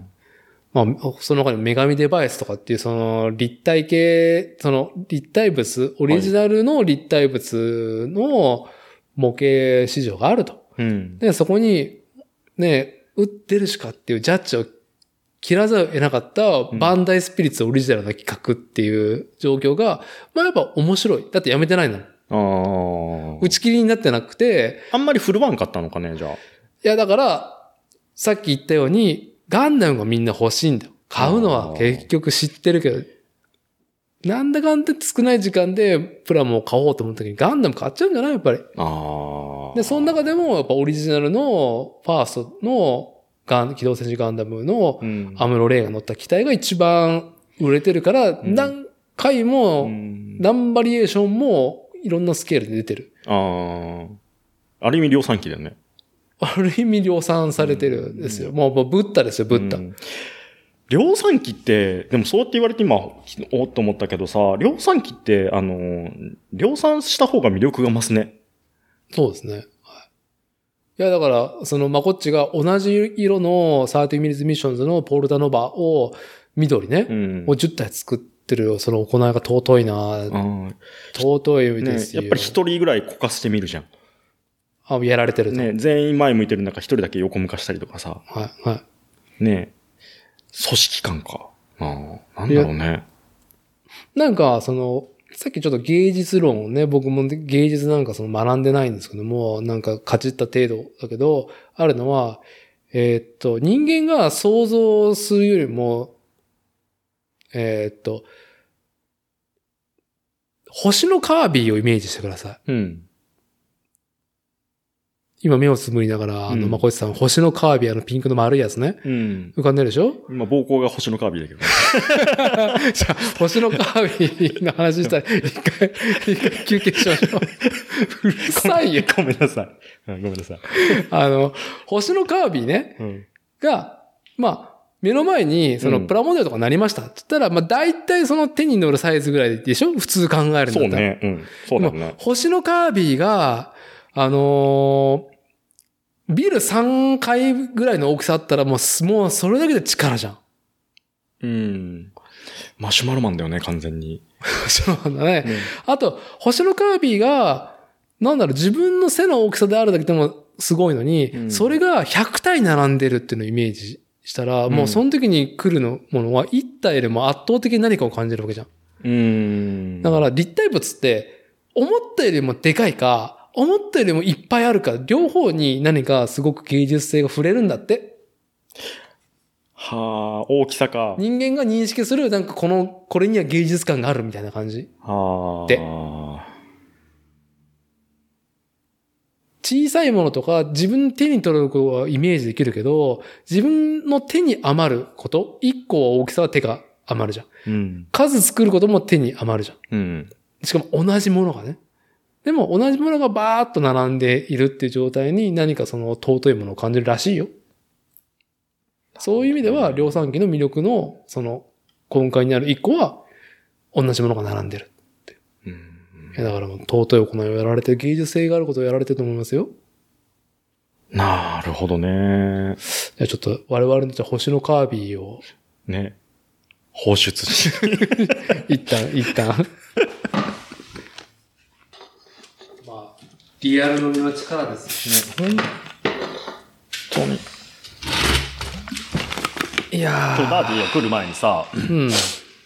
あの、土間にさ、あの、ハンモックぶら下げてさ、はい、あのー、こうちゃん乗ってたでしょ。まあ、こっちの自宅にある、えっと、まあ、自宅ね、一軒家の吹き抜けゾーンに作られた、まあ、まあ、こっちさんの DIY ゾーンですよね。DIY ゾーン。はい。要塞ですね。要塞ですね。ポートレス。ええで、まあ、うちの次男の、あの、こうちゃんにさ、うん。車いハンモックをしてたわけですよ。はい。キャッキャ、ねキャッキャキャッキャ言ってましたね。そう。で、その時にまだって聞いたけど、あれ来る前にさ、あの、ちょうど、前回の収録の、えっ、と、これのね、うんあ。の、コッシーさんたち、越山夫妻さんたちのゲスト会を、まあ聞きながらさ、今日、あ、ちょっといかんね。話がちょっと、ぐちゃぐちゃだけどさ、いや、いいですよ。朝起きて、で、子供二人連れて、朝ごはん食べに行こうっつってさ、ちょっとあの、半田の港の方に行って、で、火を起こし、焚き火、焚き火しようって天気ああ、焚き火師匠が。はい。そう。で、パンとおにぎりと、で、なんかあの、焼き鳥と買って、で、火でお肉ちょっと炙って、あ食わそうと思って。ああ、焚き火セットを、まあ、公園に持ってって。そうそう、はい。公園っていうか、まあちょっとしたとこね。はい。うん。んで、で、帰ってきて、で、途中でまあ聞きながらさ、前回の収録聞きながら、で、最後の小一時間を、まああの、あそこでこう聞きながらさ、んで、ちょっとネット見とってさ、うん。うん。そしたら、あのこの週末、この週末じゃないな、昨日、一昨日ぐらいからさ、うん。ちょっと妻に、妻とね、こう、一悶着、あったのね。あって、一悶着。そう、あって、んで、まあ、まあまあ、と思いながら、んで、家、自宅でさ、ミニバン、ね、ミニバンで死んだみたいな話を聞聞かされながらさ、はいはいはいはいとか言いながら、あ俺ハンモック揺られながらさ、ああ、一軒家もさ、これもさ、昔で、あのーあ荒木博彦の、はい。その、死刑執行中、脱獄進行中っていう、うんうんうん。あれ想定がね、何ちょっと大きい、英語版なのかなちょっと大きいやつ。あの、ワイドコミックスっていうか、なんていうの？あの、大きいやつでさ、はい。で、箱に入ってってさ、想定がちょっとね、かっこよかったから、持ってたんですよ。であ、そういうのあったんだ。そう、1話目に、短編集なんだけど、1話目に、その、なんもない、のどかなさ、部屋でさ、窓の外こうやって眺めながら、こう、まったりくつろいでるところから話が、まあ始まって、実はそれが、タイトルのある通り、まあ死刑執行中なんですよ。で、脱獄進行中なのね。その登場人物は、これ言ったらいかんのかもしれんけど、いいんじゃない？ね、脱獄しようとずっと考えうん。て、もうそこは死刑執行中なの。はい。そこで。はい。はい。で、自分がさ、そのミニバンで死んだみたいな話を聞かされながら、ゆ保安目でこう揺られながらさ、うん。ああ、これも捉え方によっては似たような状況だなと思ってさ、俺もこれある意味死刑執行中じゃねえかと思ってさ、喧嘩して怒られてさ、ミニバン。そう。ミニ。バンでさ、最初に、あの、しそう、ジムニーのね、新しい方が出た時に、うん。まあめっちゃ欲しいと思って、はい。んで、ただ子供がいると、やっぱり積載力が低いっていうのと、後ろのね、乗る、の人が乗るっていうのは基本考えられてないからさ。で、シエラも、まあ、リッター上がったとはいえ、ね、大きさはそんな居住スペース、普段使い用では考えてない乗り物だからさ、結局道楽の車だし、と思って、まあ買うなら前の方がいいなとは思ってたんだけど、うん、うん。だけど、まあなあハイエース、いらんしなあと思って。まあ、ハイエースっていうのを持っている前提っていうのはなかなかね、判断としても、だいぶ、ちょっとね、そう。難しくなるよね。ハイエースと、えっ、と、妻が前から持ってた、ダイハツのコンテね。はあの、水色のやつね。んで、買い替える、ハイエース買い替える。い。はい。で、ジムに買うはないでしょ。はい。ね。だまあ、最初の今からこれ、この先何年かを見据えて、とりあえず一番使い勝手が良さそうな、まあ、シエンタフリードクラスのさ、うん。やつか、それかミニバン M クラスかって考えててさ、うん、うん、うん。でも、どれも別に興味がないか、なかったから、僕そんなに乗り物さ、そんなにこだわりがなかったからさ、まあ、SUV とか買うぐらいだったら、まあミニバンの方が買ってはいいからさ、ファミリーとしてはさ、っては言ってみんな死ぬんでしょ？い。は っていう感じで、まあ、か、まあ、とりあえずは買っといて、で、次の段階でコンテを買い替えるときに、もう一回ちょっと考えようかなと思って。い。ああ、そうそういうことねう。ん。で、まだ全然あれ、乗れるからさ。うん。そう。で、ハンモックに揺られながらそういうの考えながらさ、俺も車次どうしようかなとかって。いるかいらんかで言ったら別にいらんけど、うん。ただ、まあ、乗って、ね、山とか行って遊んだりとかしたいし、と思って。うーん、とか思っててさ。そしたら、その、ちょうどそのことを考えてるときに、今のことを思い出して、俺もある意味さ、あの、昔のそれを読んだ時の当時の記憶がずっと残ってて、その単行本をすごい好きで持ってたんですよ。ずーっと売らずにさ。んで、ある意味そうだよなーって、要所要所であの話を思い出して。で、今日もたまたま、その、僕に揺られながら、ふっと思い出したときに、ね、あのー、ハコさんが、はい。その話をしたときに、はい。ドキッとしてさ、で、あの、何？あの、ファーって音が鳴ったのよ、脳内で。脳内再生。スピってる。スピってるってスピってる、スピってるっつって。はい。そうそうそうそうそう、それ、それ、それっつって。今俺、もうね、死刑執行中、すごく進行中だ行したい。進行中だからっていうね。で、それ、まあね、あの、あんまりネガティブな話にするつもりもないけどさ、うんね、あの、あ、面白いと思って、最終的にその前回のエピソード締めくくりでさ、あの、コッシーさんがさ、あの、全部波動です、つって。はい。ね。はぁはぁと思ってさ、ハードです。そう、面白かった。だから、うん、っていう話。ね。いや、いいですよ。うん。まあ別に大したオチはない。ないよ。っていうう。ん、すごい良かった。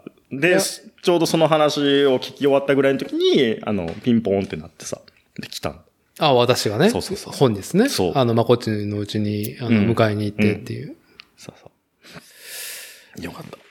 いやー、まあ、あーまあ、何のとこから切るかというと、そうね。まあ、波動というか、まあ、その、因果論というか、うん。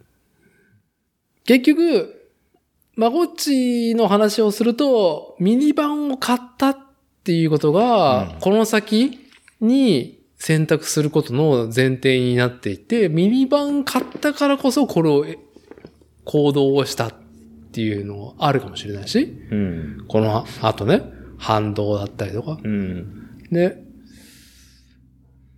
いや、一個、その、まこっちの、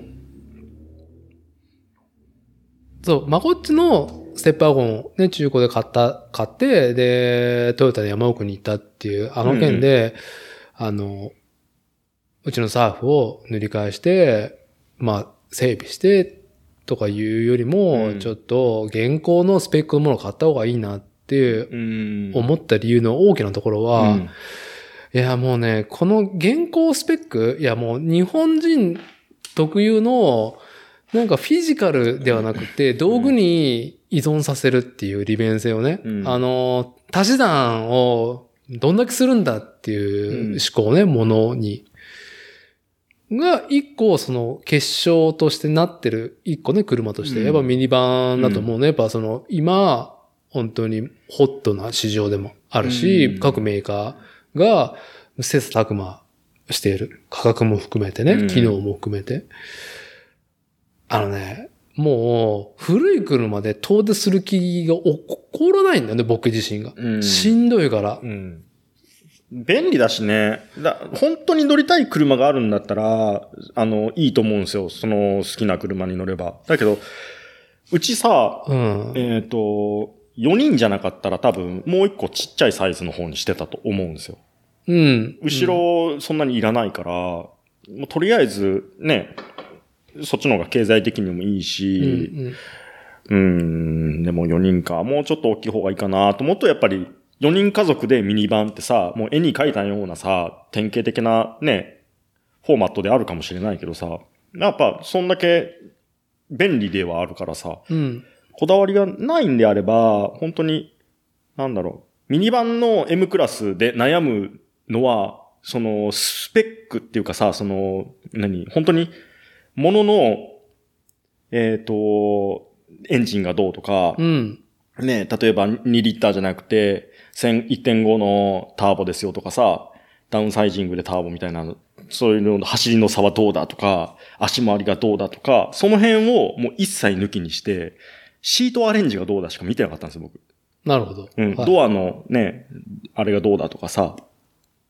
んで、新しいやつっていうのが選択肢になかったから、新しいやつだと、やっぱいい、わかるよ。な最近だったら一番なんかこう、例えばセレナの、あの、e パワーのやつが、なんか、調子が良さそうだけど、日産毛嫌いしてる人もいるし、足回りがどうだっていう人もいるし、とかさ、キリがないからさ、5年落ちで予算がここで、で、今近くに取りに行けるやつはい。で絞ってったら、まず最初に。で、家の前の人が何乗ってるとか、横の人が何乗ってるとか、その辺もトータルで見て、まあ、ステップワゴンいいじゃんと思ってさ、後ろから見ると壊れてるっていう人いるけどさ、あの車父ちゃん、ドアが割れてるよみたいな人いるけど、まあ、あれはあれで子供喜んで乗るからさ、そうね。うん、あれ、なんかあのー後ろさ、えっ、と、ワクワクゲートつって、ガチンってさ、ドアみたいに開くんですけど、完全に面白ドアだもんね。面白ドア。で、はいあれ、割と賛否もちろんあるんですけど、うん。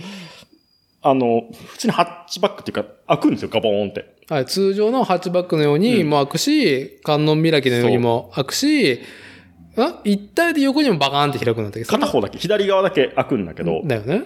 で、ガボンと後ろを開けたときに、えっ、と、ワクワクゲートがついてる分、重量が増してるっていうのと、もともとフロアが低い設計だから、上がるドアが大きいんですよね。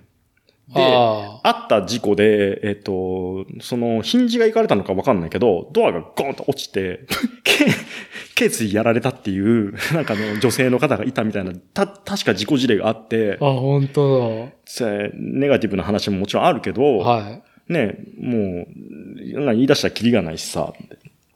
うん。で、まあ、とりあえず、乗り物に対してそんなに情熱がないんなら、まあ、家族で無難なやつ買っとこうと思ってさ。うん。んで買ったんだけどさ。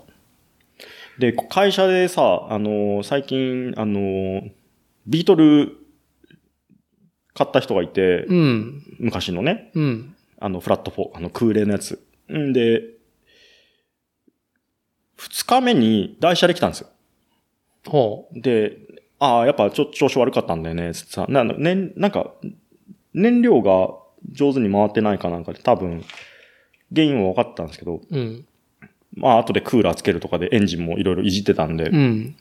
まあちょっとずつあれだね、すり合わせて上手に乗れるといいね、とか言いながら。うんだけど今それ見ててさ、その人は子供がもう、えっ、と、社会人になって、ようやく乗りたいのが乗れるって言って我慢してたのを買ったんですよ。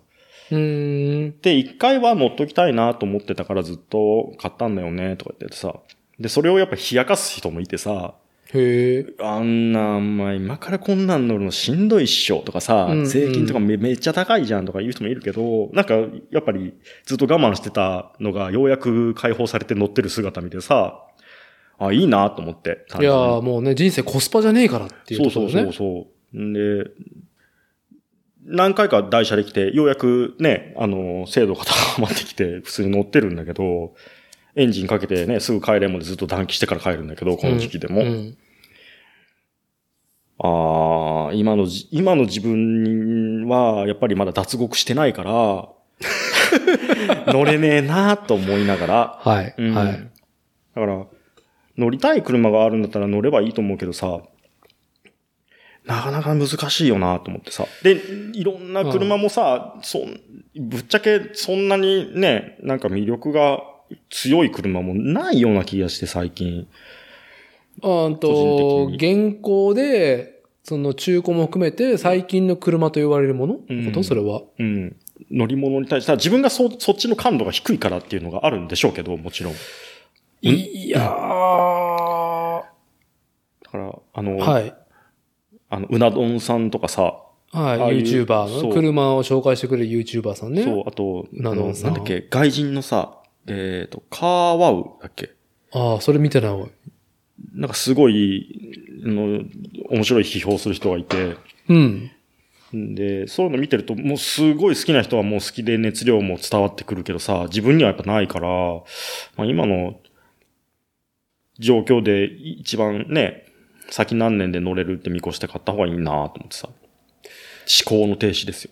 で、この停止ね。はい。で、ミニバンで死んで、死んでる。すごい長い尺をかけて、俺はミニバンで死んだから何かっていうね、こう悪態をついてしめる。そう。焼け酒ですよ、今日。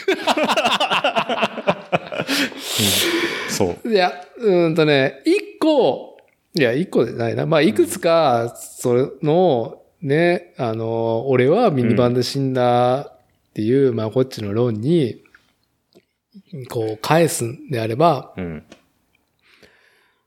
その、さっき僕が言おうとしたのは、まず、車？いや、僕はちょっと膝とか人体痛めたりとかう、ん。したりとか、長時間座ってることがネガティブなことでしかなくて、遠出がもう随分前から嫌だったのね。うんうん。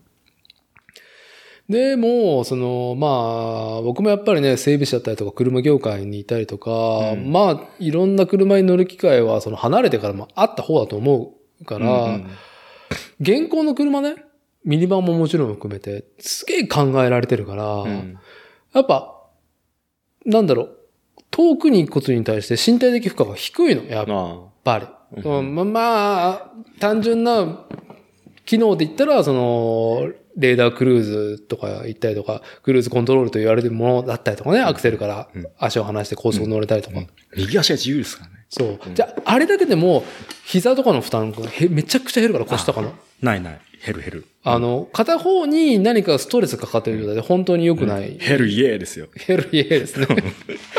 ちげえよ。違う。違うよ。違う。なんか、うん言いたかっただけだろっていう。なんか言ってたよね、そうやって。外人さんが減るイエーでしょ。ヘル、ヘル、BMX ライダーが、はい、プロライダーの、あの、ハイラックスか、ね、提供してもらいましたってことに対して、ヘルイエーってね。そう。四四代目でしたっけ？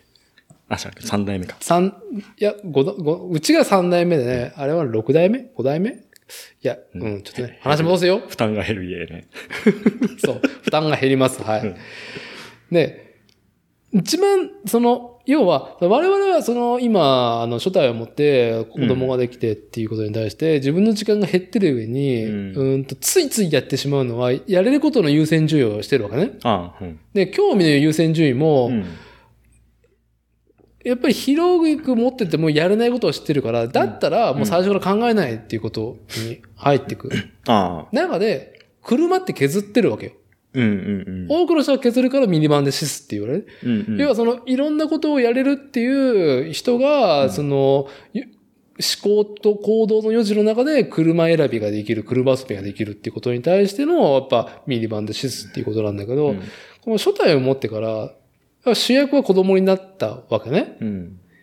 で、子供にいろいろ経験させたいっていうことがうん。ありつつも自分も楽しみたいっていう中で、うんまあ行動する、どっかに行くっていうことが付随していく中で、もう車に乗るの嫌だな。子供のためと思いながあらー車に乗るの嫌だなとか思い始める。それが現代のね、もう日本が誇る切磋琢磨してきた世界世界で認められるような、あの、ものづくりを切磋琢磨してきた日本のメーカーが、今現行ね、答えを出してるものの利便性と体に出す優しさね。うん。いかに楽に目的地に行けるかっていうのが一個の大きな使命じゃない？車、うんなるほど。トランポ。うん。それを、まず補ってくれるうんうん。っていうことは、車の使命としてはミニバン、特に今のね、うんうんうん。まあすごくいい道具だなってのは僕は、その、前にも話した、あの、去年の末に旭高原元気村トヨタの山奥に行った時に、僕は運転しなかったけど、全然ね、うんまあこっちの運転しながらの話を聞きながらとか、もう、やっぱさ、まあ、どやるけど、うん。業界人だったから、もうさ、その佇まいでは感じるわけよ。ああ、もう言わん、皆まで言うなと。うんわかるよと。なるほどね、みたいな感じで。ん。だからそう、うん。選択としてね、原稿を選択する上で、そのミニバンっていうのは、うんっていうか、そのトランポで行動、何か荷物乗せるとか人を乗せる、家族を乗せるっていう意味では、もう、切り詰めた結果、うん、贅肉を落とした決断はミニバンになると思うの、もちろん。うん。あのードアがさ、それこそ鉄板のすぐ内側がもう室内空間ですよってわけじゃん。もうね、衝突試験繰り返すたびに、やっぱり、ね、モックであれば、あの、なモノコックであればさ、うん。ね、ふ、吹かさないとさ、やっぱり強度とかさ、そういうクッションがだ出出ないからっつって、はい内側にやっぱり圧迫してくるのはしょうがないからさ、パッと見た感じ大きいなと思っても意外と狭いとか多いですもんね。そうそうそう。うん全然。トランポとしての空間って思うと、ミニバンで考えると、トヨタ車は最初に割と早い段階で削った理由っていうのが、あの、ただ単純にね、シートアレンジが狭かったんですよ。自分が使いたい仕様で、えっ、と、跳ね上げでずっとここが邪魔だなって思って、なるほど3ね。列目がね。まあ、トヨタさんはもう本当にスーパー保守だから、うん、まあ、いつの時代だってホンダは結構攻めた。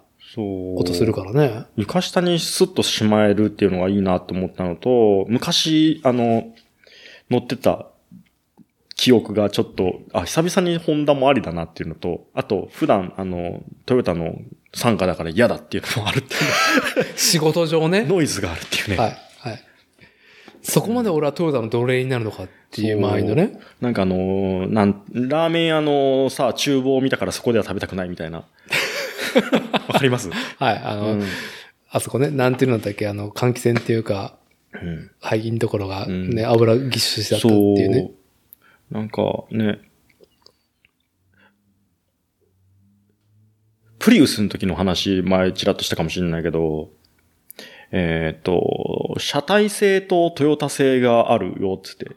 堤で作ってるのと、藤松で作ってるのがあって、はいはいはいまあブリッジ生産してますよっていう時にさ、さあ、堤製が欲しいっていう人がいて、知らねえよって話じゃん、そんな。ね。ねだからそんだけでも、その、なんだろう、途中の工程での精度の差があるっていうのを見ちゃうとさ、気になる人は気になるんですよ。普通に乗る分には全然遜色ないと思うんですよ。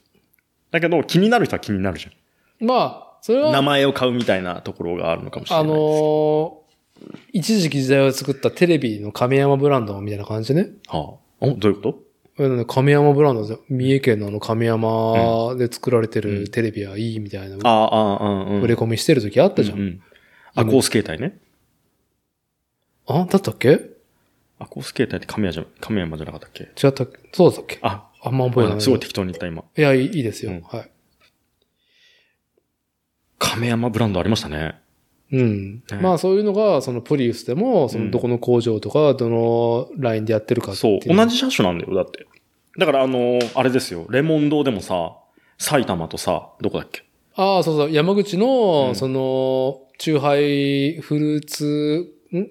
果汁を作ったお酒を作ってるメーカーが山口県にあるって、山口の、その、工場で作ってるのと、埼玉の工場で作ってる、2系統がレモンドがあって、うん。山口の俺、一回しか飲んだことないんですけど、あれ。うん。味の比較ができないもんね、もう。もうないんですよね。もうないし、工場表記今ねやめてると思うよ、コカ・コーラ。あ、風評被害。まあ、あるんじゃない？最近見たけど、ダーティーが言うから。ちちち俺が言う、俺がこの情報拾ったのもネットだからっていうね。だコンビニ行くとだっていつもさ、あの、こうやってさ、あの、表紙じゃないもん、缶が。いつもこう製造側とかさ、はい、こっちはい。あの、レモン。ダーティーが言うからだよ。みんなこうやってさ、山口探して。じゃあ、これね、しょうがないよね。だって、ち全く違ったんだもん、あのレモン堂に。そんなに違ったんだ。そんなに違ったよ。もう僕、舌がバカだからさ、わかんなかったかもしれない。か、でも、これは、うん。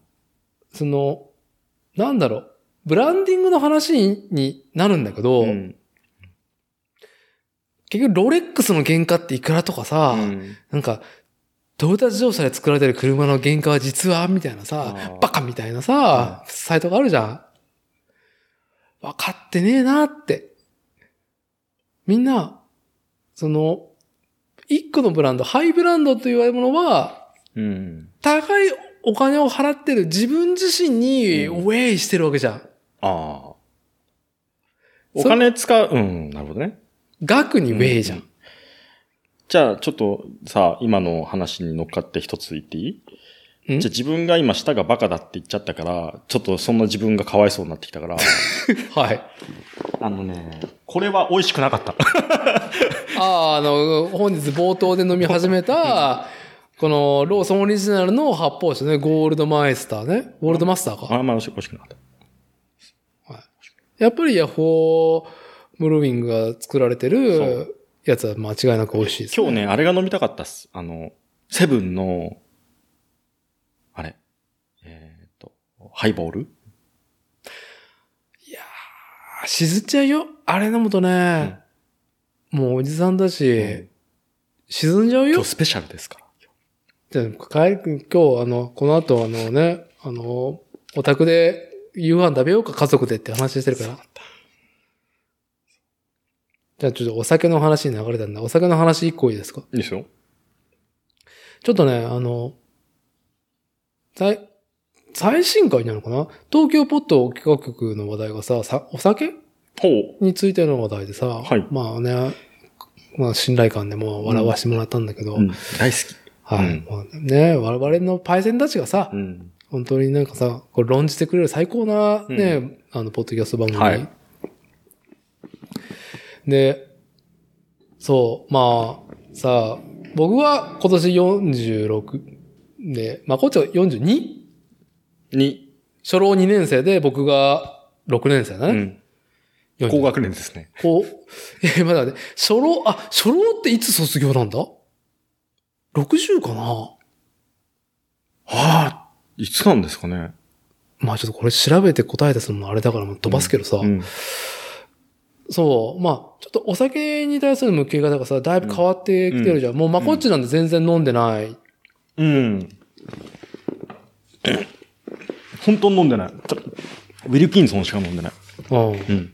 で、まあさ、あの、お酒は毒でしかないっうん。ていう、まあ、ね、あの、科学が発展し、その、いろいろ紐解いていくと、本当に毒でしかない。っていう。毒がいいんだけどね。そう。もうね、よく、毒と、薬と毒はもうね、あの、表裏一体みたいなっていうのを論じてね、もうこれも毒で薬だっていうのがね、やってた時代を我々生きてきたけど、もう我々今、ね、年下の世代はお酒でね、本当に酩酊したりとか、することはもうなんかさ、ダサいことっていうか、ナンセンスなことになってるじゃん。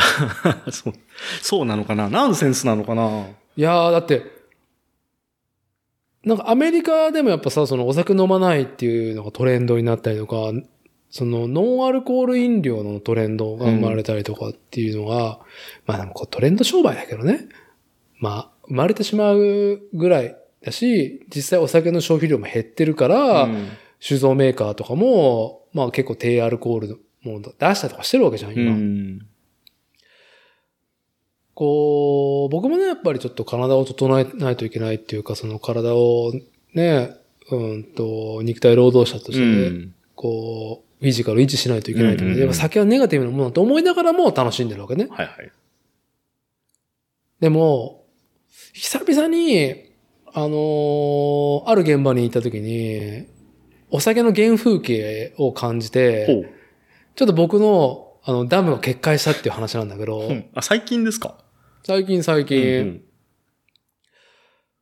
まあ、うちの石材店、まあ、石に関わることの小売り販売、あと施工をやってるんだけど、はいまあ、神社、お寺、墓地によく入るんだけど、うんうんまあ、お寺の建て直しとかもよく入るのね。はい年に1回、2回ぐらい。うんうんで最近入ったところのお寺さん行って、はいまあ石の仕事してるわけですよ。ね。なんだろう。こう、職人とか肉体労働者に対する作法とかって、うんすげえ滅んでると思うのね。うん何かっていう、と、引っ越しするときは、うん引っ越し業者に蕎麦を出すっていう風習あったの覚えてる？そばを出すんだ。蕎麦を出すい。や、知らないです、僕。知らない。うんああ、まあ、これでも、ちょっとジェネレーションギャップなのかもしれないね。その、現場に来てきた人に金一封包むとかね。あ、それはある。それはある。うん、それはある。で、お寺さんだと、職人さんが来るっていう時は、うんうーんと、昼ご飯を出さないけど、えっ、と、午前中の休憩と、昼食後の休憩にお茶とお菓子を出すっていうのは、もうどこも絶対する習わしなのね。ははははこれは多分、あそれはありますね。これは多う分、ん。新築で家を建てるとか、うんうん個人もそれやってた振る舞いやってたやってた。出した出した。なんだよね。うんうんで、それはだいぶ今、すごい削られてることなんだけど、うん。うんこの何をかを大きいものを建てるっていう職人に対する作法うんうん。だったもの。うんうん。で、まあ、お寺さんは色濃く残してる中で、ああ、強そうですね、お寺さんだとね。そううね。ん。ね、どうだろう。僕の世代、本当に、弾痕の世代ジュニア、うんうん。昭和50年生まれの僕ですね。のは、要はバブルが崩壊した後に、バブルの作法と、んバブル以前、戦前戦後からも引き継がれてる作法がギリギリ残ってる時に働き始めてるから、いろんな仕事をした方なのね、僕は。だから、その作法をいろいろか肌感で感じながら、うんうん作法ってなくなってるなと思う中で、やっぱりお寺さんでこうやってね、うん。仕事するようになって、ああ、行き着いてるなって思う中で、はい。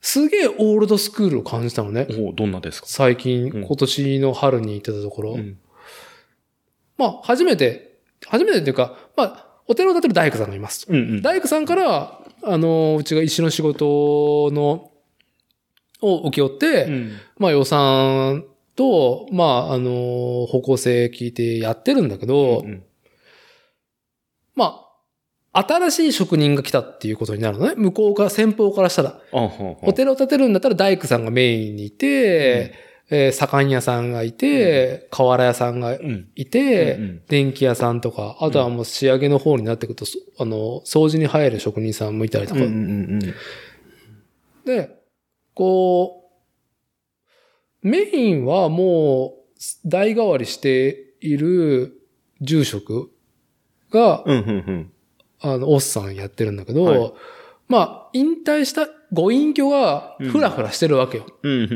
んどうかなみたいな。うんうん水戸黄門が。水戸黄門が。ええ。で、我々来たわけじゃん。はい。あ、あの、おはようございます感じで。はあ、はで、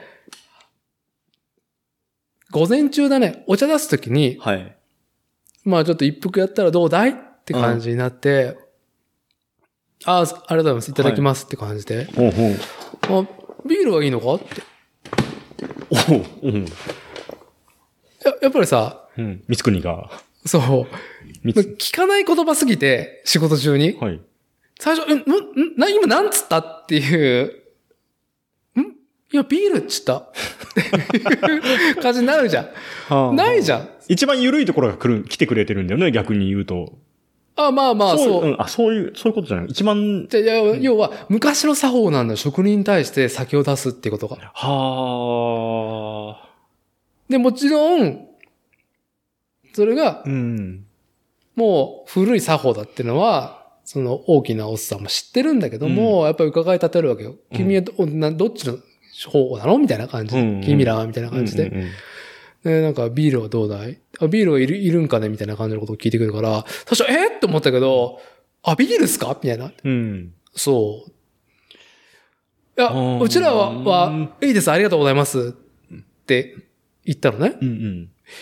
いいとは、いるのいいのか、いらないのいいのか、どちらなのかな？みたいな。あ、久々にオールドスクールで圧な、ある人だな、みたいな。っうんうんうん。ていうので、あ、いいな、って思いながら え、そのさ、その、その、向こうのさ、お伺いはさ、何どういうこと？えっ、と、本当に分かってなかったのかね？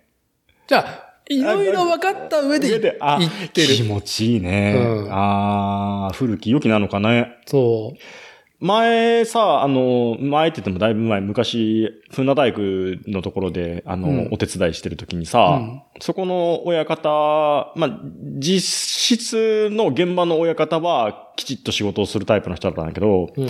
あの、一番の大元の親方さんはいつも昼飯の時にさ、あの、ビール飲んでる人で。で、昼休憩で、昼ご飯で飲んで、橋の下で寝るっていう人なんだけど。はい、はい、はい。のだ、誠君はビール飲むのかとか言って。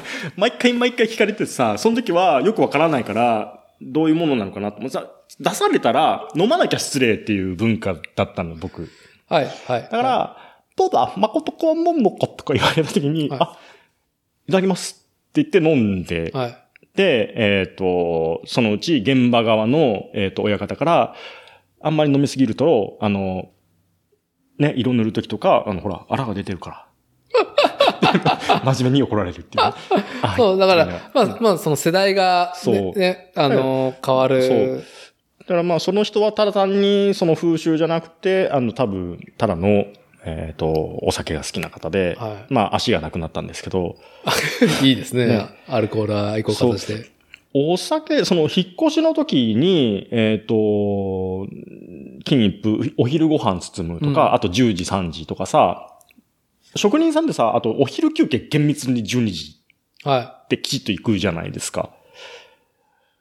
だその辺に合わせて、その、うちの、えっ、と、親戚が、えっ、と、食堂を地元でずっと昔からやってる血筋があって、うん。で、まあ、お、おばあちゃんの世代が一番ピークだったのかな？うん。で、その人がやりとりしてるのを見て育ってたから、結構なんかこう、ちょっと工事するとかだと、なんかこう、ね、お祭りやるみたいな感じでもう、自分とかさ、はいそういうの炊き出しできるからさ、すごい振る舞ってたんですよ。で、とにかく食べ物で困らせることは絶対にしないっていうのがモットーだったの、その人。うん。うん。で、それが戦時中、戦前戦後の人だから、そういう風習があるのかなとも思ってたんだけど、まあそのダーティーのその話聞いとってさ、ああ、なるほどな、ちょっと思ったところが。うん。うん。あ、でも確かに今その風習はね、なくな、なんかね、なくなってきてるのかもしれないですね。ない。ないし、あの、家電とか家具を買った時に、大きなものでしょ？そう、あの、委託の業者が配送してくれるじゃないですか。う。うん。そういう人たちにも、割と僕、えっ、と、ご飯とか、あの、ちょっと休憩の時になんかお、じゃあご飯でも食べてくださいっつってさ、額は抑えるけど、うんやらしいかなと思って。ただ、包むんですよ。包んでたんですよ、アパートの時とかでも。うん。うん。冷蔵庫買っちゃったって。はい。で、送料プラスだなとかさう、んうん。うん、チップみたいなもんですよね。そうそう。だから、普通にあったし、うん。僕が高校生の時に家電屋でバイトしてる時もなくなりかけだったけど、うんえーっと、新居に、まあ、いろいろ揃えると。うん。で、一個あるのは、まあ、新居イコール A 点じゃん。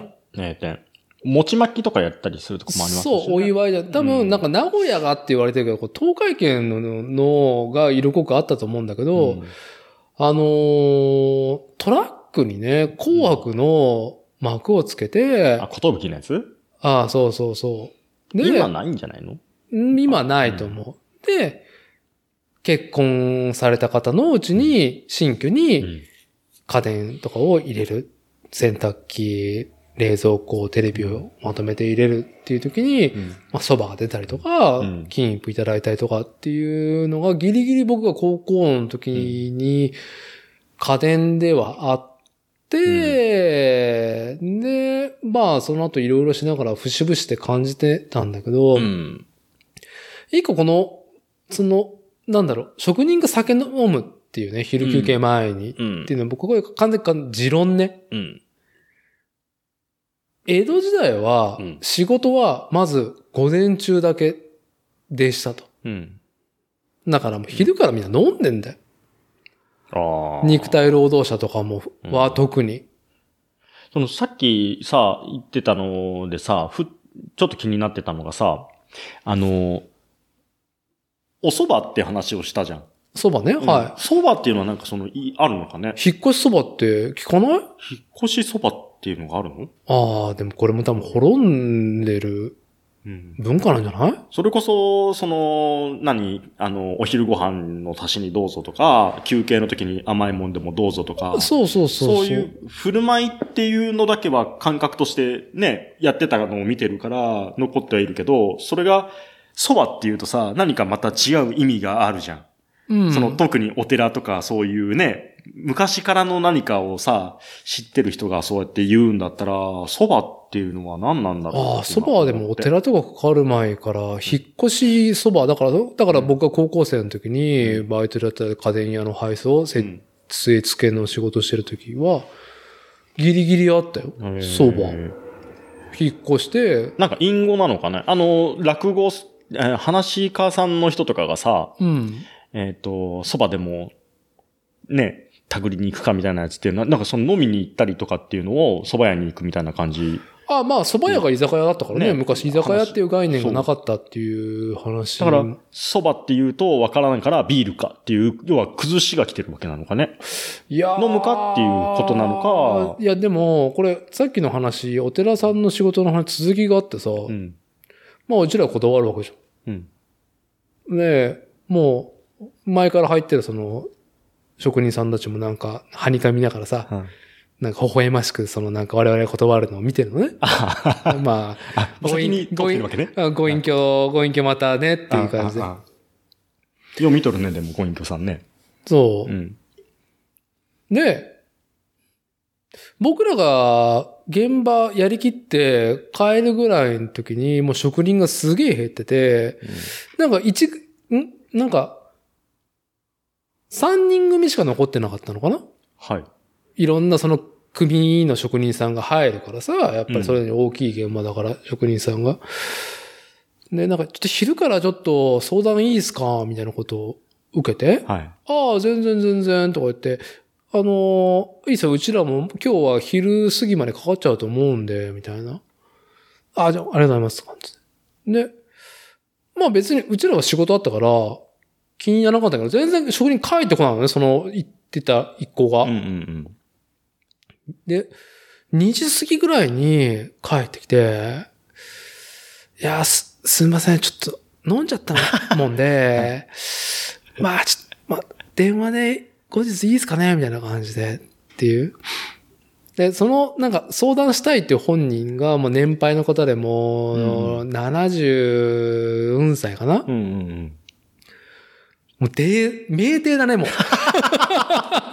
その、そのなんか、間取ってくれてるのが、その、50代ぐらいの方なんだけど、はもう、70代、もう見えて、い いいね。いい感じだね。あ、いいですね、とかで、どこでやってきたんですか？はい。で、あ、ここ降りたところのなんかちょっといいところだったんで調。子調子いいね。そう、だからいろんな現場、地方地方で回ってるから、もうこの現場離れるっていうところは、うんもう目をつけたところで最後、座って、あやって午前中で仕事仕上げて。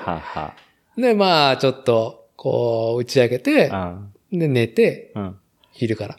で、で夜帰るうん。っていうスタンス。んオールドスクールの職人感見たなって、その現場で。まあ、だからそういう、まあなんか職人感もある人はやっぱね、まあ特に職人仕事なんてもう今滅びつつあることだから、ん高齢者が多いから、うん。まあ昔ながらの作法を持ってる人が、いや、少ないでしょうね、でも。うん。いや、これね、単純に言ったらその、悪しきことじゃん。悪しきことかもしれんけど。今ね。うん。今、うん現。状。悪しきことかもしれん。そう。だから、この冒頭の今酒の話をしたいねっていうので、うん。まあもう酒は毒でしかないと結論。ああ。ネガティブから入っちゃったね。知らなきゃよかったのに、そんなこと。俺たち。目に見えないものからね、恐れ出すとね、あ人間弱いよ。じゃあ、じゃあいやいや、うん。我々はいいんだよ。うん。我々はさ、なんかその酒黄金期を体感してるわけね。いや、僕はそこまで、伊達さんほどそんな。えでもこのさ、そのお酒の振る舞いってさ、振る舞う側ももちろんだけど、振る舞われる側も、うん。すごい、あの、なんていうの？センスっていうか、はい。そういう知識だったりとか、はい。そういう振る舞い方はい。っていうのが、受け手の振る舞い方っていうのももちろん大事だと思うんですけど、それがある人っていうのが、す、結構もうね、減っても来てるんじゃないかな、とは思うんだけど。いや、それこそさ、自販機でさ、コーヒー一杯おごるに対してもさ、おごることの価値を分かってない人って結構いると思ってて最近ね。ああ、なんか、あ、これ、あれでしょ？仕事の福利厚生でしょ？ぐらいで、こう、言ってしまうとか？そう、なんかあのーカップのコーヒーなんてさ、それこそ70円とかさ、安いやつは、大した額じゃないからって言って、その人が来た時に、もう若い子にバーっておごってる人とかいたりするけど、この人がそれをやると、効果はある。でも、あなたがやってもそんなに効果がないよって人も見よう見まねでやってたりするのを見かけて、うん。なんだろうこの差はって思っててさ、やっぱおごる側の、なんていうのかな、その、相対的うに、んその、おごる振る舞うっていうことのケースが全体で減ってると。そう。減ってる中で、より際立ってしまう。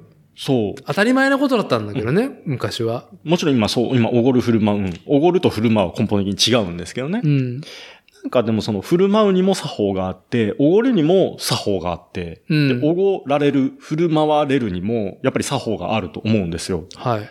おごられるっていうのはさ、あの、なんていうのかな、下品に、貪欲にさ、ただ単にもらいに行くだけの人もいるからさ、いるね。うん。そこの裏にちゃんと何かあるかって感じれる人ってさ、結構少ないように見えるっていうかね。やっぱ、いまあ、機会が、やっぱり、ない。その、もう、特に僕がその、ギリギリその、現場を体感してるから、やっぱり、うん、かろうじてやれる文化知ってるっていうところも、あるかな。あのー誰？えっとね、田中さん、サークルズの、ああ、はい。が、なんかね、す、なんかすごいいいこと言ったなーっていうので、なんかこう、覚えてるのが一個あって、あのね、目に見えるものと目に見えないもので、どっちか選ばなきゃいけないときは、目に見えないものを選ぶようにしてるああ、なるほど。ようなことを言ったのね。そんな、今ちょっと語弊があるかもしれないけど、はい。だから、今の人って逆に植物的なのかな？とかさ、アキンドマインドがないのかもしれんけどね。うちの実家の隣の隣に住んできた人が、はい。なんかこう、新築建て売りを買った人がいて、で、その隣にすごい古い家が建ってて、まあうん昔からのよしみで知ってる方なんだけど、市役所経由で苦情が来たんです。つってで、建屋が古いから、瓦がもう落ちそうでさ、うん。落ちた先にその人の敷地があって、フェンスがあって、うんで、そこに落ちてきて傷がつくんじゃないか、つって、後から来た人が市役所にまず苦情を入れてる。はい。んで、数日後にフェンスの内側に傷がついてる。ほう。これオタクがつけたんじゃないのかって因縁を言われて、もうその古い家に住んでる人たちはさ、あの、割とご老体の夫婦なんだけど、うん。ああ、ちょっと不憫だなと思いながら。んで、いや、フェンスの、要は、オタク側の方に傷がついてるから、ううんちじゃないと思うんですよね。どう見てもなんか落ちた形跡もないし、うちじゃないと思うんですけどって言ったら、もういいわかった。カメラつける。まあ、あれだよね。その、なん、なんだろう。別に古い家のカッターを持つわけじゃないけど、うんやっぱ価値観の放棄を感じていて、うん。その、そのね、新しく戸建てにしん来た人、うん。建て売りに来た人っていうのは、その価値観、なんだ？って言ったら、多分、親よりか多分職場、うん社会に接してきてうん。言われてきたこととか、客に言われることだああ、なるほどね。コンプライアンスだったりとかっていうのを自分の私生活に持ってきてるわけね。うんうん。多分間違いなく正義だと思ってるわけじゃん。うん。そうあー、すごいスッキリした今。お悩み相談室みたいだった。ありがとうございます。あー、でもね、そう、なんかね、ちょっとプロファイリングをしてたのね、無意識にさ、その人どういう人なんだ結局、一軒挟んでるとはいえ、自分のね、両親がまだ実家に住んでてさ、うん。こういう人たちが最近越してきて、で、まあ、遠からずちょっと影響があったからさ、あー、ちょっと下手なこと言わん方がいいよっていう風に話をしてて、うん。うん。今すごいダーティーが言ったのがね、その、腑に落ちたな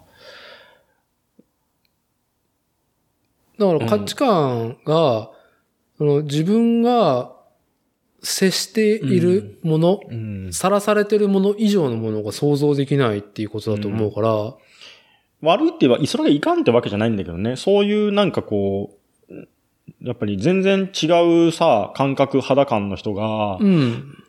近所に来るっていうのは、やっぱり揉める原因になるからさ、気をつけなきゃなとは思っていたまあよくあるのは、はね、我々が住まう知多半島だと、うんまあ養豚場、養鶏場がさ、くせえわけじゃん。うん。でも、その、まあ何の、何が大きな意思かわからんよ。その周りにさ、住宅地ができるわけじゃん。うで、苦情するわけじゃん。うん。もともとあった養豚場、養鶏場がくせえって。うん。で、撤退を余儀なくされると。うん。なおかしくない？うん。っていう、その、なんだろう。もともとあったものがうん。正義とは言わないけど、あんまりやりすぎちゃうと、それが、それでまた既得権益みたいな感じでね。なっちゃう。なっちゃうけど。けども、なんか、やっぱり住まうとこっていうのは、その、自分のいる場所に自ら折り合いをつけないといけないはずだから、うん。多分最初そこを選択する住まうって思った時に、そこ全く想像できてないとか、織り込んでないってことであって、後半、あと世間の正義っていうのうんに自分の価値観を,、を委ねてるわけじゃない。うん。だって会社で言ったらこんなんないよみたいな。うん。とか、こんなんお客さんに言われたらもうね、クレームだから、企業としては返さないといけないっていう。割とめんどくさいって思っちゃう、そういう人の対応っていうかさ、まあ、なんかめんどくさいよね。めんどくさい。じゃあ、話がね、通じないもんね。いやいや、うん通じゃなくて、あ本当にその、うん会社の村社会で生きて死ぬか、そう実際に住まうとこの村社会で生きて死ぬかの二択になる中で、うん後者のリアルな村社会、住まうとこの村社会を、まあ、滅ぶっていうことを選択してるからさ、うん。ほ滅ぶっていうかなんか、まあ、正義の、なんだろう、こう、割合がやっぱり会社組織大きなものうん。っていう多数決になっちゃったから、ね、うんもう首絞めてんだけどね、自分で。うんそ、の価値観で自分も乗っかって生きていかないといけないから。うん。うん。まあ、声がでかい人がね。えっと、じゃあですね。まあ、収録も2時間も超えて、そろそろ締めに行かないと、締めますよって言って平気で30分以上喋る我々だから、あのさ、なんか、最後に何？最初のさ、あの、十二神将の話をしたじゃないですか。はい。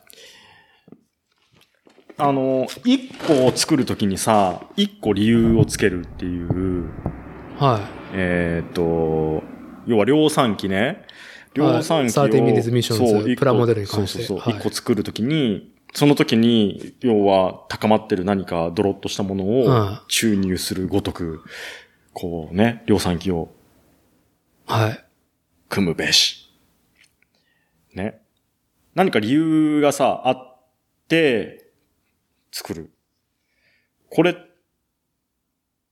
に近い感覚だと思うんだけど、うん。ね。あの、やっぱり終盤に向けて、やっぱり、だ、伊達さんが欲しがってる、そのファンザニスタ的な。え、ここからファンザに繋がるの？はい。はい。なんかさ、妻とね、喧嘩した時に、うん。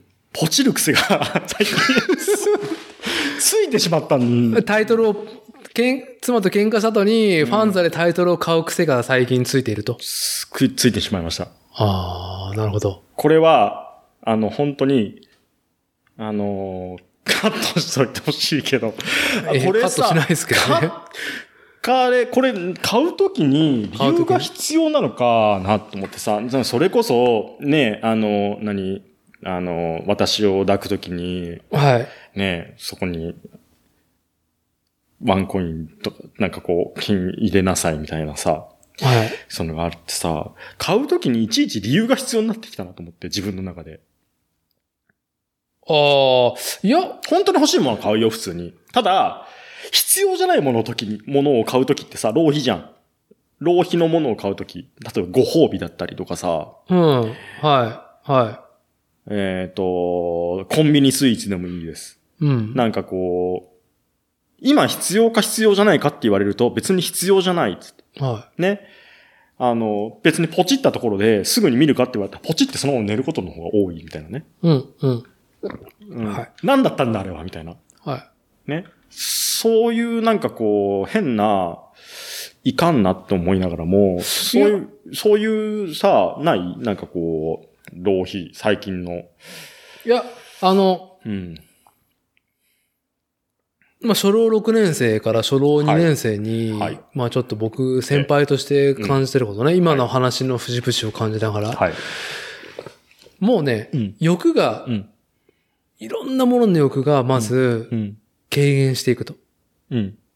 若い時にやった手に入らないものに対すうんうんる尊い価値っうん。ていうものが、うんいろんな経験を経てうん。知ってしまい、うんもう一歩踏み出す時、指をこうクリックでタッチするその一動作で起こることが、もう起承転結がイメージできるわけよ。うん。うん。うん。きっとこう。うん。きっとこうこうこうなってこう。今欲しいと思って、うん。これを手に入れてもこうなる。うん。私はこういうものだ。うん分かって。で、しかも世の中が、やはりコンプライアンスとかコストパフォーマンスとか、倫理とか、うん。あのね、うん。SDGs? なんだっけ、うん。何？その、うん。ね、あの、サスティナブルの次になんか、ね、なんか SDGs? うん。知ってる？存続可能の次？次、次が来てるんですよ、もう。もうさ、いや、まあ、じ存続可能、持続持続可能可能性社持会。続力。まあ ちょっと別の方に別の方にファンザ的な持続力がね、我々欠けてるところもある、レッドゾーンでしょ全部そう。いや、うんなんか、はい。リズメにされてるんですよ。リズメが正義になってんのね。ああ、ははあ、で、我々、あ。うん。こうね、初老として、このなんかね、世知辛い世知辛いって言われる世間はい。まあ我々のさ、上の世代だからもっと適当だったわけじゃん。うん。おめえらが世知辛いとか言うんじゃねえよっうん。ていうぐらい、我々はいろんなものに縛り、永遠新しいルールが生まれ、対応し続けてるわけじゃん。うん。もうね、うん。解いてしまうわけですよ。うん。その行為、私にとって必要かどうか。ああ。だから、自分自身うにん承認、うん。倫理書を、これを買うべきな、なぜ私はこれを買うんか自分自身に倫理書を発行できてたら多分そんなことやってないもんね。そう、だから逆にう、んいちいち発行しないと、そのう、ん。何か、OK じゃあできない。倫理って、いやっぱり大事だと思うんですけど、ただ、その、買う時の衝動とかそういうものって、うんまだ見る何かがあるかもしれないみたいなさ、そう、そう、ねそうそう。一番、こう、根拠がない状態でさ、ストッパーがない状態しかも、うん。に、その浪費って発生するわけじゃん。もう、今もあれですよ、もう、YouTuber が全部言っちゃうわけじゃん。もうこれ買いましたみたいなのが最新で。ああ、言っちゃうね。言っちゃでもつい見ちゃうわけじゃないですか、そういうのも。でも、ファンザわからないから。同級生だってわからないでしょ？あ、うーん、そう、そうね。うんだから話は YouTuber がね、その実況プレイ、同級生リメイクしてないっていう意味ではフロンティア。でだから、伊集院の深夜のバカ力聞いてた時に、聞いてる時に、あ。の、伊集院がファンザでなんかこうか、なんか見てるとかそういうのを買ったとかそういう話をさ、話を聞いてる時に、あ、やっぱ先輩も見てるんだって。か、ちゃんとね、投資してるんだと思って、別に悪いことじゃないんだって。いう方に帰ってきちゃうね。で、えーっとね、オキュラスクエスト2の話だったけど、あの人はその VR ゴーグルの最先端の話じゃなくて、まあ割と、機材で言うと古い段階、そんなに時々じゃないところのね、一番いい温度感の話をしてくれてるんだけど、はい。あの、オキュラスクエストじゃなくて、オキュラス GO っていうの、うん。まだその、座ってね、VR みたいなやつはいを見てたときに、まあすごいのがある。で、オキュラスクエスト2が出て、それを入手したときにラジオであるエピソードを話してて、はい。あのゲームでさ、いろんなことができるようになってる。位置もさ、動いたりとかそういうのも対応してるから、うんあこんなに面白くなってんだなっていう話をしてる中で、あの、オキュラスを、こう、ゴーグルをカポってはめたときに、うんもう違うパブロフの発動があると。ほう。こう、カポってはめたときに、いやらしい感じになっちゃうのね。要は。オキあ、オキュラスつけると、あのー自分の、あのーなんちゅうの？ギーが、エイリアンが、こう、立ち上がってしまうっそう。ていう。んで、そのラジオ聞いてて、で、あー、終わってんなと思ったんだって。すげえもうなんかもうそれ行き過ぎだろうと思って、すごい冷めた感じでもう聞いてたんだけど、まあ面白いなと思って聞いてて。はで、えっ、と、今上の子のなお、なおがさ、うん恐竜すごい興味があって、はいはいいや、三畳紀のね、とかさ、ね、ジュラ紀後期にね、とかさ、そういう話をすごいバーっとしてくる中で、豊橋の、えっ、と、ノンホイパークあるじゃないですか。公園があって、はいでその中に自然史博物館っていうのがあって、うんそこはあの、恐竜の化石みたいなそういうのがバーッと展示してがあるんですよ。うんうん。で、えっ、と、そこに、まあ、あの、遊びに何回か行ったんですけど、で、2回目ぐらいに行った時に、シアターがあって、はい。で、3D、4K の 3D かなんかで、まあ、映像が見れます。うん。で、まあ男だけで3人で行ってたからさ、まあせっかくだし見ようか、つって。3D って言ったらね、後世も下の子も初体験だし、まあ見るか、つって見に行ってさ、で、まあ綺麗だったんですよ。要所要所で 2D のやつがあって、で、うんたまに 3D でバーンって見せてくれるようなシアターがあって、あ、すごいなーと思って見てる中で、あの、外国の、あの、博物館に展示してるティラノかなんかの大きい化石を、女性のその博士が、黒いニット着て、コツコツと歩きながら解説するシーンがあって、はい。俺もさ、その時にさ、こう、恥ずかしながら、私、こう、ねえ、あ伊集院先生ってなって、これは、私も同じ教授に行ってました、つって。そのニットで出てくる博士に反応したのね。はい。俺が。はい。俺自身が。全然、誠自身が。そう。全然普通にこう、真面目な話をしてるんだけどね。すげえ美しいと思って。は子供が、こう、パッとメガネ外した時に、パッと見たら、もう、俺に釘付けね、化石化石がバーって 3D で見えい。てるから、うんすげーってなってる横で、俺も、すげーってなって、大画面すげーっつって。ニットの、ニットのパツキン、はい。そう。黒フレに。弊害です。へえ。いや、知らない。逆逆に、感受性が衰えていく中うで、ん。いいんじゃない？敏感になったところがあるっていうことは。うん。でもなんかね、やっぱ良くないと思った。なんかね、はい。あのーニュースを見てて、これね、綺麗なお、ね、天気、おけん、お天気キャスターが喋ってて、うんお父さんが喜ぶみたいなさ、はい。そういうはのあったじゃん、昔から。まあ今でも、そのフォルムでそのブラウスはどういうことなんだっていう。ああ。そのブラウスのボタンがもうなんかこちらに飛んできそうではなかろうかっていうお天気お姉さんとかね。やっぱそういう風、そういう風に振ってんなーとか思いながらね。あるようーん。情けない。情けないと思いながら、こうね、真面目な話してる方が高まるね。そういうなんかこう、あざとさは通用しないからさ、はい、はい。なんかこいやーだから、今日はできなかったけど、その、エロゲー、エロゲー文脈のうん。素晴らしいところは。やっぱり、出てくるキャラクターと、今からもしかしたら、ワンチャンあるかもしれない、ワンチャンはでもね、あるかもしれない。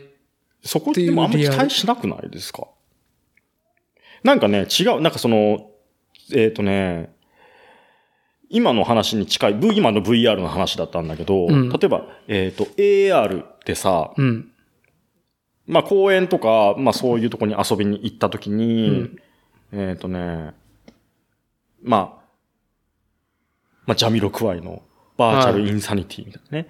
まあまあ、ははははみたいな感じで聞きながら、こうね、子供がこう滑り台、もう、あの、つ、ね、あの、ツルリンモンスター滑ってるの見てさ、もうなんか楽しそうに遊んでるね、みんなキッズが遊んでるね、うんうん、と思って見てると、周りの親御さんとか若いね、親御さんとか多いしさ、なんかすごいね、なんかこう、うん、こじゃれてんね、みたいな感じで見えるんだけど、うん。そこで曲をね、土や力に変えると、ーすごいね、プリミティブに変わるんですよ。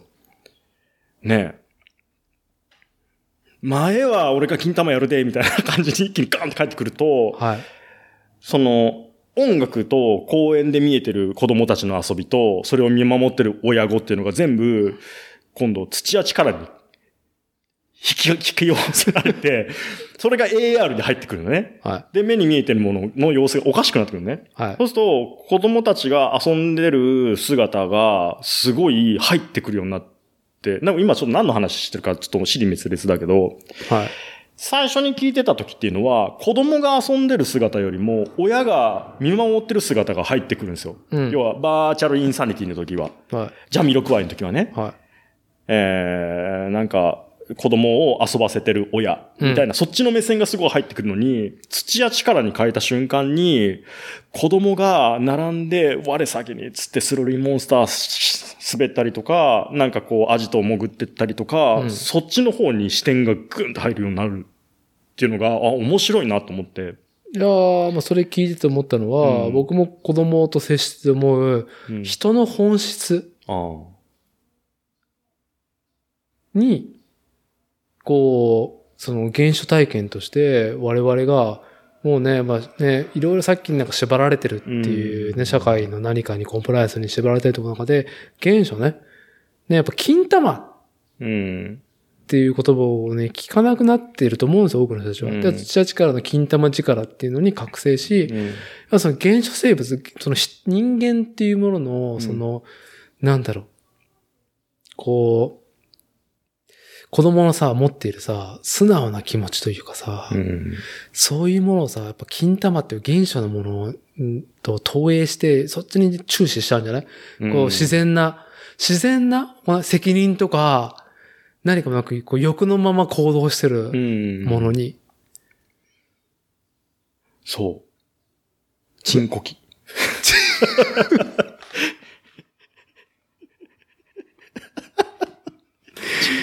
まあ、ちょっとね、あのー、チンコ機の話と、その今 AR の話も続けたいんですけど、完全もう、多分このリミットです。16時27分、あと3分後に、うちの妻と子が、この今収録会場に突してきそうっていう。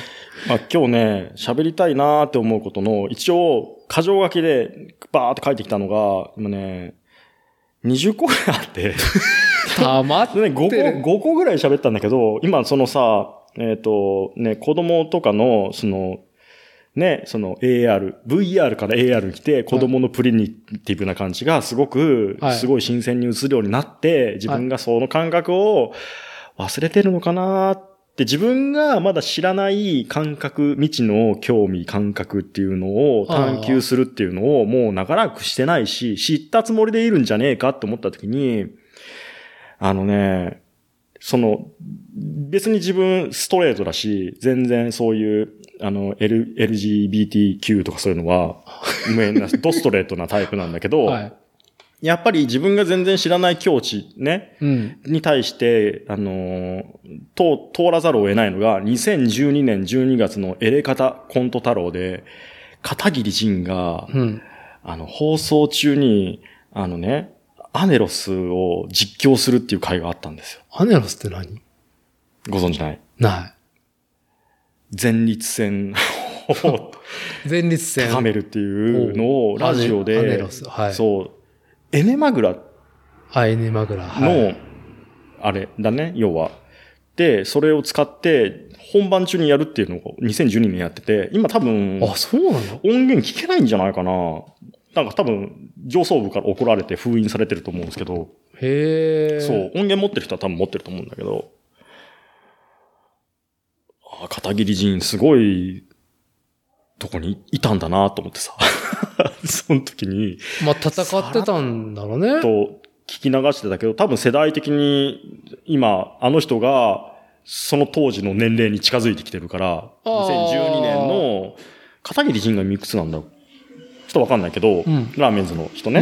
うん。はい。で、2012年にその時に興味があるっつって、純粋な気持ちでね、やったあ突入ですよ。突入ですね。